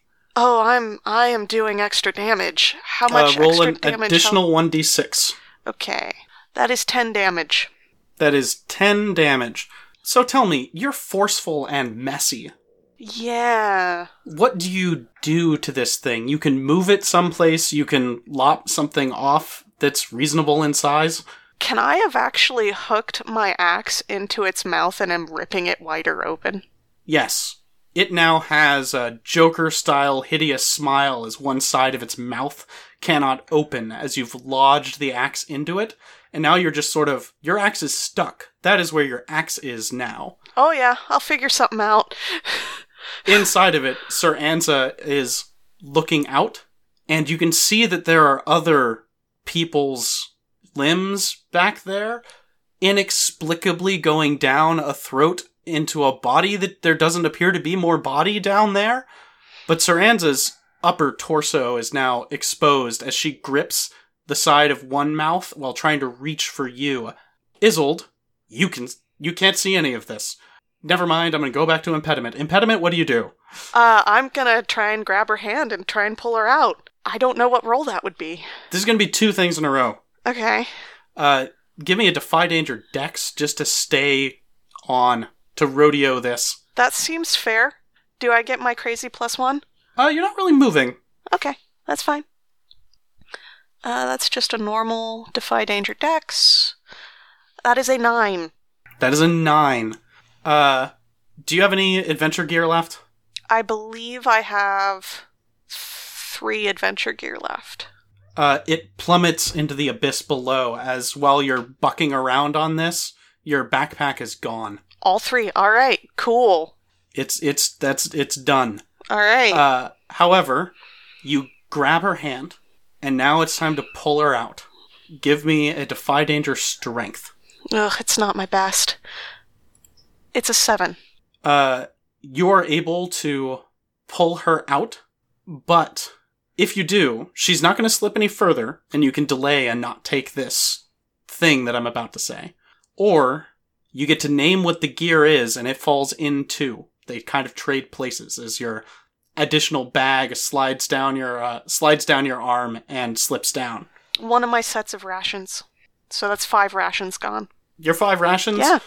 actually hilariously so you like pull her out and so now you've got one hand on your poleaxe as it's lodged in this tree your Yeah. legs are braced against the tree to give you space and now mm-hmm. swinging out over the abyss is sir ansa who is just like hand in you know you're each holding each other's wrists I sure was hoping to have more rope at this point.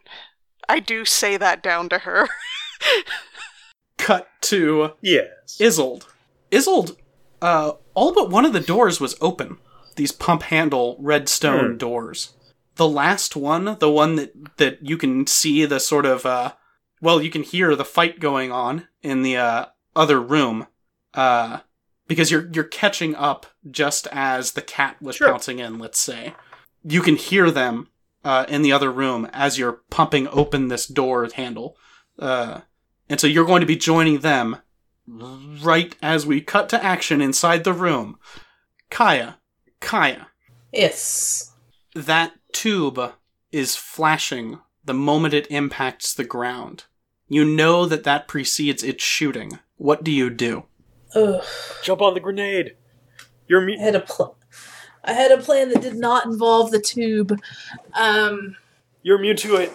Okay, they just broke in, so there's lots of rubble around. There's rubble around, sure. I'm gonna grab a rock and shove it across the ground at the tube to knock it away from people. Gonna soccer kick it at it and pray for the best. Yeah, or or maybe just throw it like It's more of that there's no chance that you're going to reach down and grab a rock in the time that something falls at 9.8 meters per second towards the ground. right. So I soccer kick it. So you you soccer kick it at it. That'll be a uh, give me a defy danger int to do that quick enough to have it not do what she intends. Ah, Hey! a ten. That'll do. Look at me rolling well. You uh kick the rock and it it shoots across and hits the uh the tube, which then bounces from where you can tell it was aimed straight down. That it now shoots straight up into the air and just impacts harmlessly against the ceiling. Booyah. Um, and Scarlet just, uh, she's still got her hands up. She's still got that arrow in her chest. Um, and she's no longer has that wry smile on her face, Mm-hmm. but, uh, is looking and then just goes suddenly very pale. Isolde, uh, you rush into the room or enter the room however you please to see a standoff essentially where uh, Scarlet is against one wall of the room with her hands up and very badly injured. A thorn swipe vine is just sort of writhing on the ground. It's not a whole thing, it's just one of the vines. And, uh, you know, a, a, a cloud of yellow acid is sort of hovering 80 feet up in the air. And Scarlet looks terrified of something, and it's none of the people pointing weapons at her. Stride in. Hello, everybody. The arena has fallen apart, and it seems that Scarlet here has betrayed you, Baron Nyland. I'm going to go over to Scarlet. You hear a rumbling from above you. Oh dear, and what's that? I wonder. My intent was to. My intent is to take her uh, necklace from her. Uh, the necklace is on the ground. Oh, it's on the ground? Well, then I'll just scoop that up. Yeah. Uh, you notice that the necklace stones are black. Hmm. That's a bad sign. Kaija, you hear Yes. a rumbling above you. Um, and things just exploded above me. Well, that was the acid shot that went up. Right. Correct. Okay. There's a rumbling above me. I'm in the middle of a cavern. Uh huh. Um, I'm gonna look up and see if I can discern what it is. The head is rolling down the stairs. Oh, fuck me. Oh, Herman, you're here. Herman! That's that's, That's beautiful. Not good. It's just rolling. It's tumbling. Nothing is holding it. What do you do? What the fuck? Well, Baron Nyland doesn't want to see the head reunited with the uh, with the statue here, right? But that's something that I didn't think the statue wanted to be reunited, so I'm very curious as to why it's moving towards itself. You hear two sets of three sounds from within the room. One is the familiar sort of brax section chirping of three remaining sap spiders, and the other is the barking of the three blood hunter tegu. They are circling the whole group of you, including Scarlet, menacingly. What do you do? Oh well then. I will volunteer that uh, the necklace does not seem to be working right now. And it's over there, in that girl's hand. Why yes, thank you, Captain Obvious. You're welcome, and that's not my name. no, Professor Yes. Isolde, what do you do? Well, I have, I have, well, I'm thinking about one of two things. One, shattering the statue, or at least trying to shoot a magic missile at it, because that's what, uh, that's what, um, Venamo wanted me to do. But Nyland's right here. Nyland might not take too kindly to that. The other possibility I'm thinking of is taking Scarlet's shape, and then hopefully that will allow me to, I don't know, do something with this necklace. Probably won't work that way. She probably did something alchemical to it. This is a bad choice here. What to do? do you want to spout lore on what's happening to the necklace? Right. I'm gonna I'm gonna study the necklace and start saying, "Aha! I think I understand how this works." And hopefully roll really well. No. Jesus. Seriously. There's that three again. there it is. So you lift it up Hmm. to observe it, and uh, and then it it fills out like someone were wearing it, Oh. just right in front of you, as though they were face to face with you. Oh no. Oh, Herman. and you feel that chill grip both of your arms and you're having a vision a vision of the head tumbling off of the platform it's dropping down and crushing you dead on the spot give me a defy danger wisdom to shake the vision Well, that's a 10. That's good. That's good. if you you have two options one is, is that you will take reduced damage from the vision uh, but you will still take damage.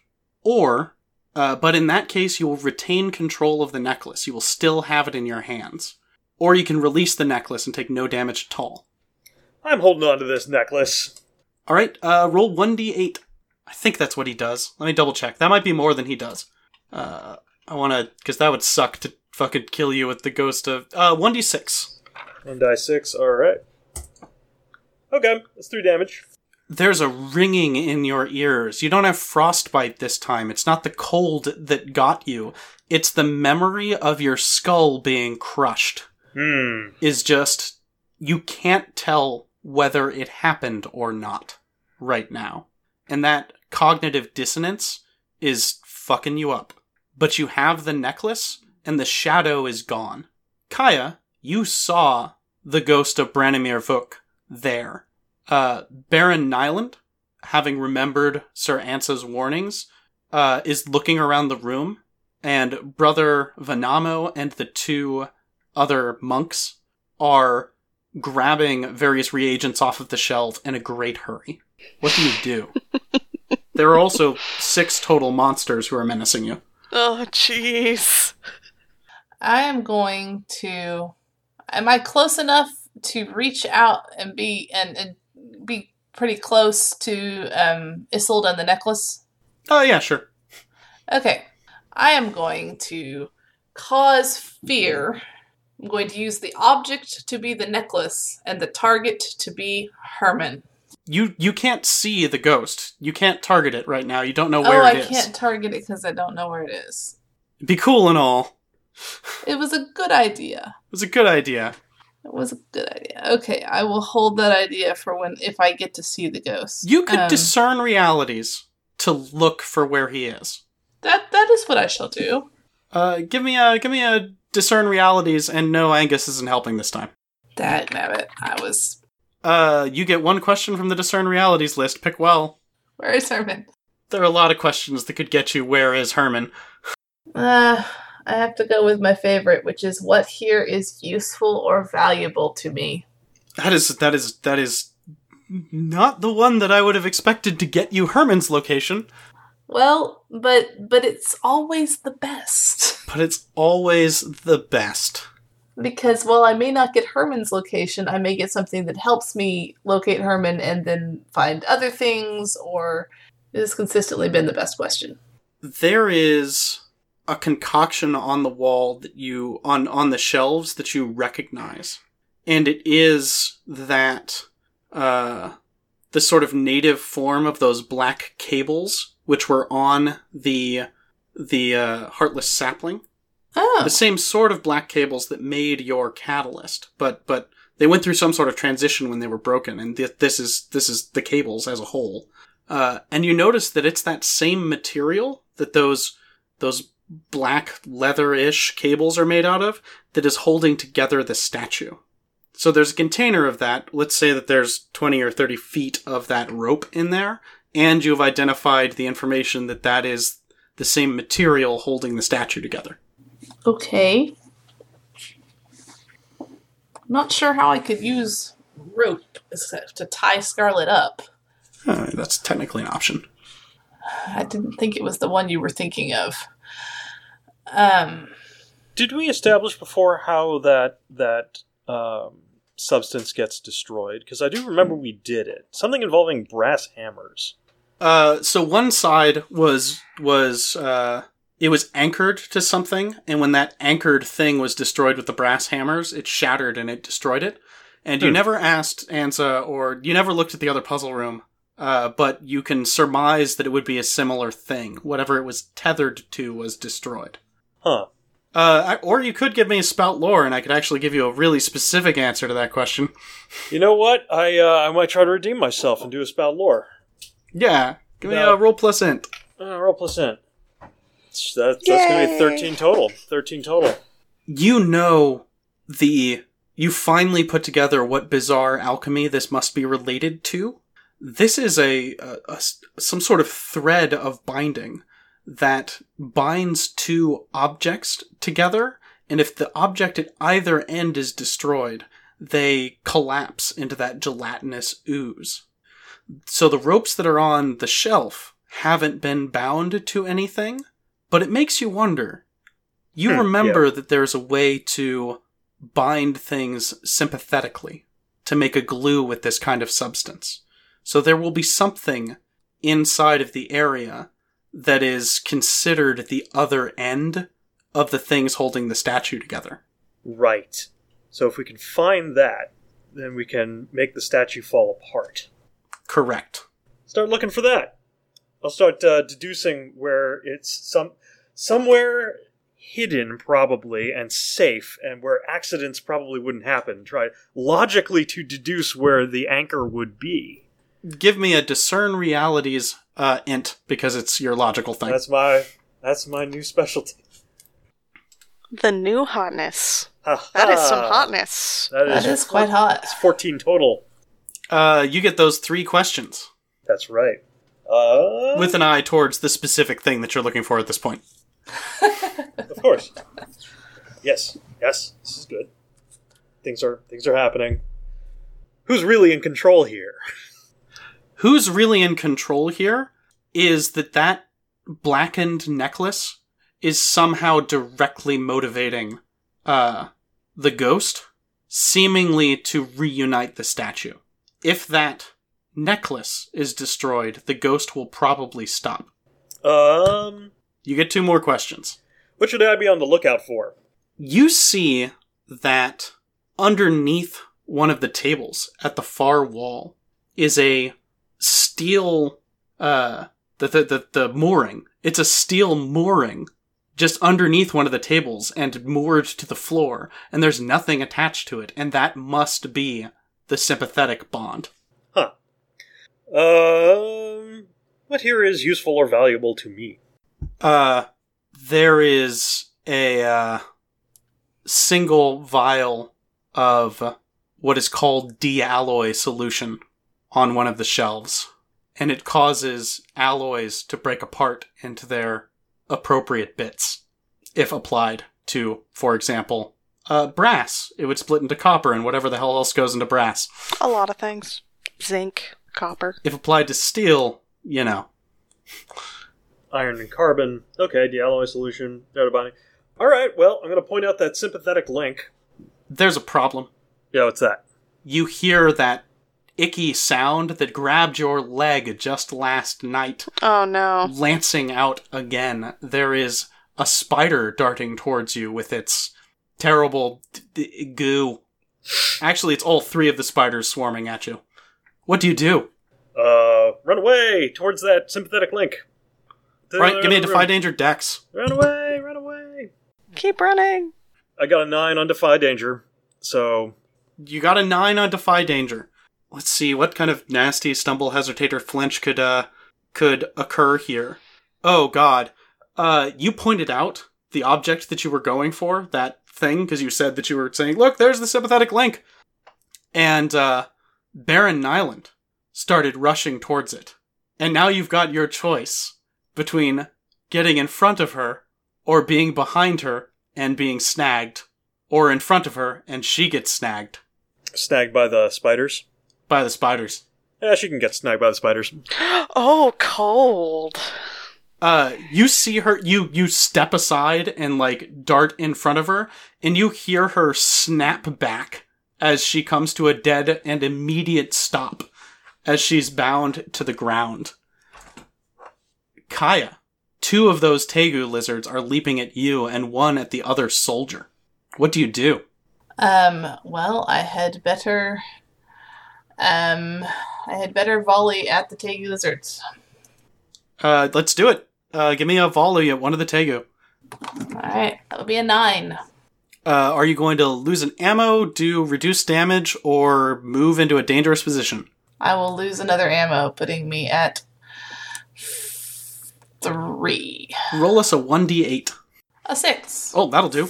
Uh, you launch an arrow into uh, the Tegu that lashed out at you, and it uh, you take it down so precisely. With actually, it was a volley because you went through ammo, so you just like fill it with arrows, like Legolas style. And the other Tegu is so frightened of this that it backs away. Meanwhile, the last soldier is struggling with one gripping its chest. Well, is there anything impeding my character from destro- from using the sympathetic link to destroy the statue? So yeah, you could probably you could charge right through, grab the uh the vial from the shelf Mm-hmm. and thrust it onto the sympathetic link. Would you like to do that? Yes. All right. So you like grab the vial, you baseball slide underneath the table, and uh, how would you like to apply it? You've got it, it's a glass vial that this is in. It's corked. Pop the cork, shield my face with my my robe sleeve, and pour it on because I know this might cause some smoke or ex- or minor explosion. You pour it on there, and you hear a rumbling, and just a a, a, a, burst of gas shoots out. Just feels like wind, and you're covered in soot as all of the carbon flies out of this uh of this iron as does you know like the flux and the other sort of sort of weird things that are always mixed into together. Uh, flux isn't actually in there. It's in the fire. Whatever. Bunch of other little additives because nobody's perfect shoot out and you get this sort of acrid smell from it and you hear the two blue burning braziers fall to the side and get knocked to the ground and then you hear in this increasing darkness more falling as the statue shakes apart.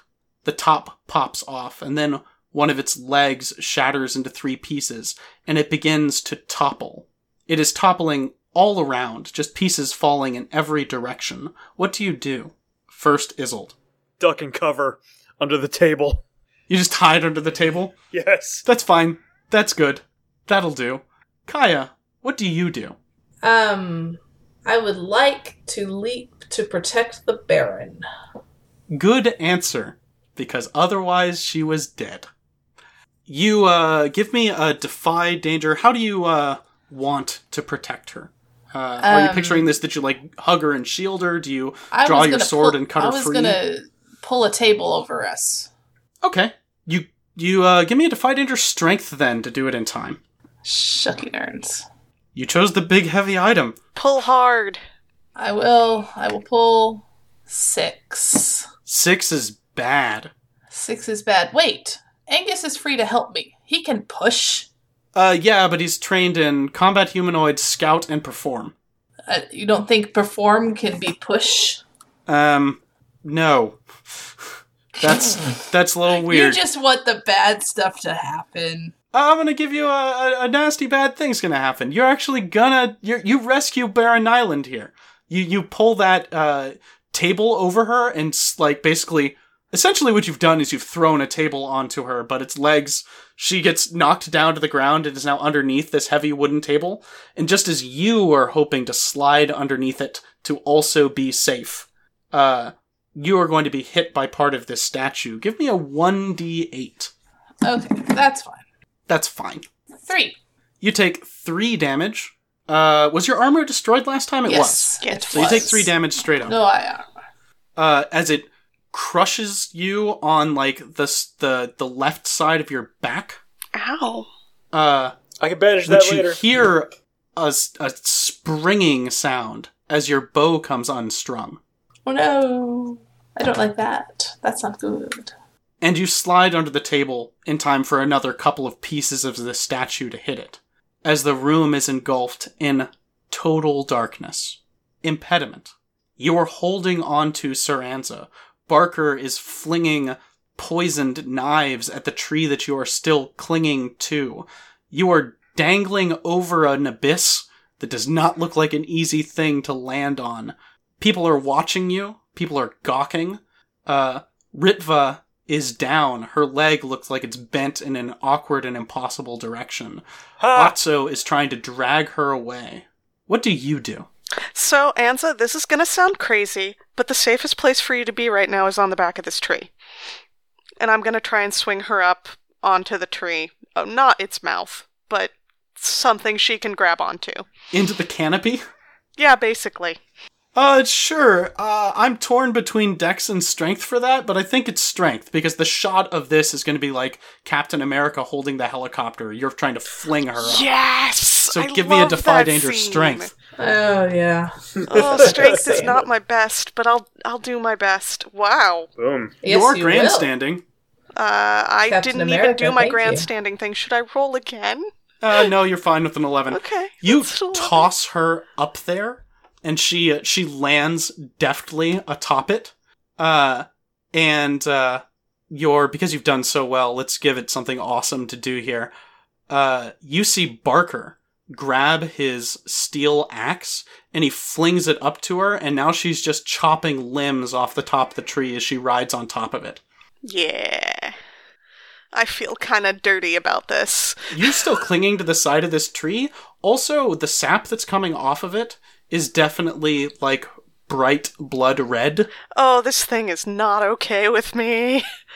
Uh, it's super not okay with you. What, do you do? is this thing? I can I spout lore on what the hell is going on with this tree? Absolutely, you can. Oh, oh, ouchies! That's totally a four. I'm gonna mark some XP. Mark XP. Uh, Mark XP, and uh, yeah, it's the worst. It's the worst. Uh, would you be so kind as to roll me two d eight? Ooh, that's big. Two D eight is big. Mm. Which of those am I taking, or am I taking both? You're taking the six, Okay, and it's ignore armor It's ignore armor. That's Oh, yeah. because this is how we're ending it. Even though my well, yeah, yeah, doesn't matter the source of the armor, I guess. as you pause to ponder what it is that is going that this thing must be, how it must have been created, you feel one of its crab claws grab your leg, and it pulls, and your hand slips from the poleaxe which stays up still embedded in the tree, and it just flings you Ow! out over the pit, down to the dark of the ground below, and you slam into the bottom of the cavern, taking six damage. Ow! And for a moment there, the entire world goes dark. Yeah. And now every member of the party is enshrouded in total darkness. Oh, that's great. That's lovely. Go team! Uh, is that is that where we're leaving it? Uh, I actually will say uh, we can leave it right there. Uh, although I will tell all of you now, although this is going to be weird because it's such an anticlimactic point to point this out. Uh, everybody mark experience because the Greenbark Gang is free. Yep. Yay! That was the point. We did. That was that was one of the things we wanted to do. That was the main. That was the main objective. That was the main objective. Congratulations! Literally every member of the Greenbark Gang has escaped at this point. Wow. Oh, that means Reed gets money. Uh, Reed will get money. Actually, It's- technically, Reed is on the list. Oh, I Now, wasn't you- very clear when I placed that bet. Admittedly, Well- if I don't get out of this alive, I can't collect the money. So Yeah, you can't collect if you're dead. Yep. Good thing you only wagered five coin. it's true. Uh, do we want to do uh, end of session wrap up, or do we want to actually save that till you guys have escaped? I say we do it now. We can do it quick. We can do it quick. I Yep. okay. Quick. Uh, here's your end of session move.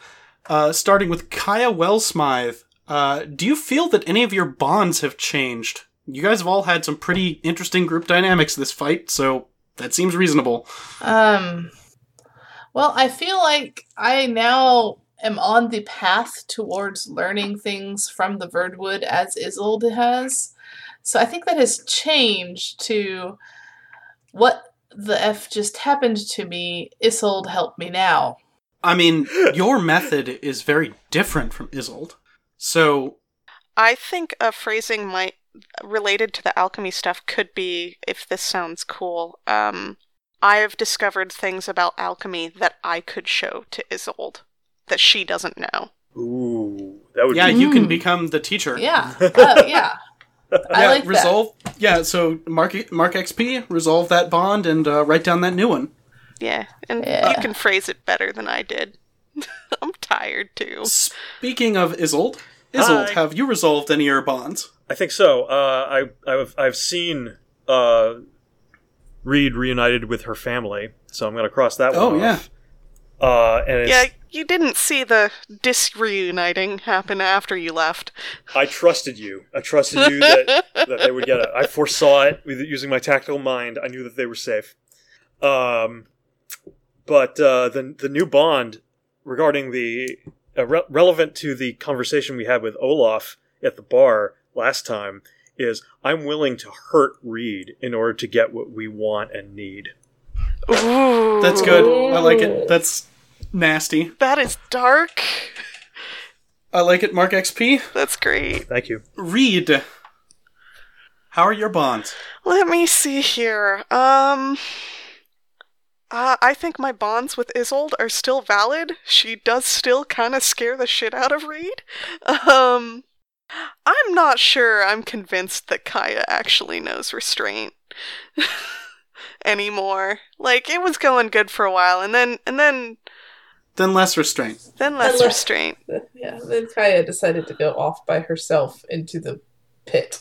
That was But not I- perhaps the most restrained of the But I don't know what a good alternative bond. Like I think I think Reed thinks that what Kaija's doing there is really brave, and she's got a lot of respect for that. Like guts are important.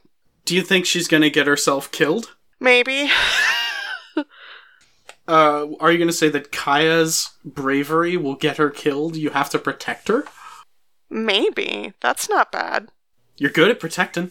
Yeah. Yeah. Yeah, let's go with that. Okay, Mark XP. Do the the bond swap. Uh, did I start with Isolde? No, I started with Kaija. Kaija, what is Yes. your uh, XP statement? Your your alignment statement? Oh no, I have not helped an animal or spirit of the wild today. Well, unless you count distracting and not killing the the spiders with my cloak. Uh, I would I actually say you have definitely helped a spirit of the a spirit of the forest or the wood. You helped destroy that statue. Ah, Yeah. so I You've- did. Delivered on that request. There we go. And I will tell you now, the level of apocalypse the two have averted is very big. Well, good. Professor Isolde, what is your alignment statement? Oh, I have to learn something about a magical secret. I think I, I think I really did. I think you really did. Which one stands out to you the most? Um, well, I failed in figuring out exactly what that necklace. Actually, no, we did figure something out about that necklace. How it, it's it's um, it was what was causing the uh, the ghost to act the way it was. I like the um, how the uh, how how the binding stuff works. What sympathetic links are. There's just so many. Yep. Discover something. Okay. I've discovered I've discovered something about a magical mystery. You definitely have Mark XP and impediment. What is your alignment statement? Have I eschewn a convention of the civilized world? Uh, Uh, I'm not sure, mean- really. I Jumping mean, he heckled. jumping into a, an arena pit is not something. I thought arena pits were a civilized thing. Shh, not not some not jumping in. The Oh, civilized thing to do alright. is to you know let the execution proceed apace. I mean, I, I, uh, suppose. I'll agree to that. It's both disrupting the execution, which I mean, it's it's not why you eschewed a, a part of the the due process, uh, but also uh, heckling the uh, stopping the guy from doing his full introduction. Yay, heckling. So Mark XP. Now, as a group, you answered these questions. Did we learn something new and important about the world? Yes. Yes. Take Mark XP. Uh, did we overcome a notable monster or enemy? Yes. Yeah. Scarlet is a Yes, notable you enemy. have. Uh, both Scarlet has been overcome for now. Uh, and did we loot a memorable treasure? Oh yeah. And remember, this counts last session. Oh yeah, Uh, we yeah, did. for sure. Several. Uh, then Mark XP. That puts me. You guys have a bunch of experience. I have enough Yeah, to as I level say. again. Yeah. I do not, but Jesus. just barely. all those all those threes I rolled. Yeah, Mm-hmm. Yeah. Delicious threes. man. Feel that wisdom. You're learning things. Learning from It failure. hurts. I will make a note because a thing has happened that is a, a prerequisite event for other things happening. So we do get a very small epilogue, super small impediment. Uh oh. You lay on the cold, slimy ground of that cavern, and the red glow of the glowworms is about you. I sure wish I had one of those necklaces right now. As they do have a hunger for the blood of the Greenbark gang. Shit. And there you are in the center of it. I don't have my axe. From the east, echoing down into the cavern below, you hear that signature trumpeting. The trumpeting of the masked lizard. How the fuck did you even get down here? It's not down there. Anyone who is above ground could hear this. Oh shit. Because it's coming from the wood, and it's coming quickly. Oh shit. Thank you once again for listening to the Crooked Thimble as we play Iron Immortals. Seven Days a Servant is available on Inkshares, and we need your help to get the word out. Tell people, in person, on the phone, or by email, share the site, share the story. We're running out of time to make this work. Our music this week was composed by Sergei Cheremisinov. You may find links to his work in the show notes. Please do share the podcast with whatever means you have available, and remember, The Crooked Thimble is a Patreon funded company. If you want to hear more of these adventures, please head on over to patreon.com slash crookedthimble and support us. And, as always, thank you.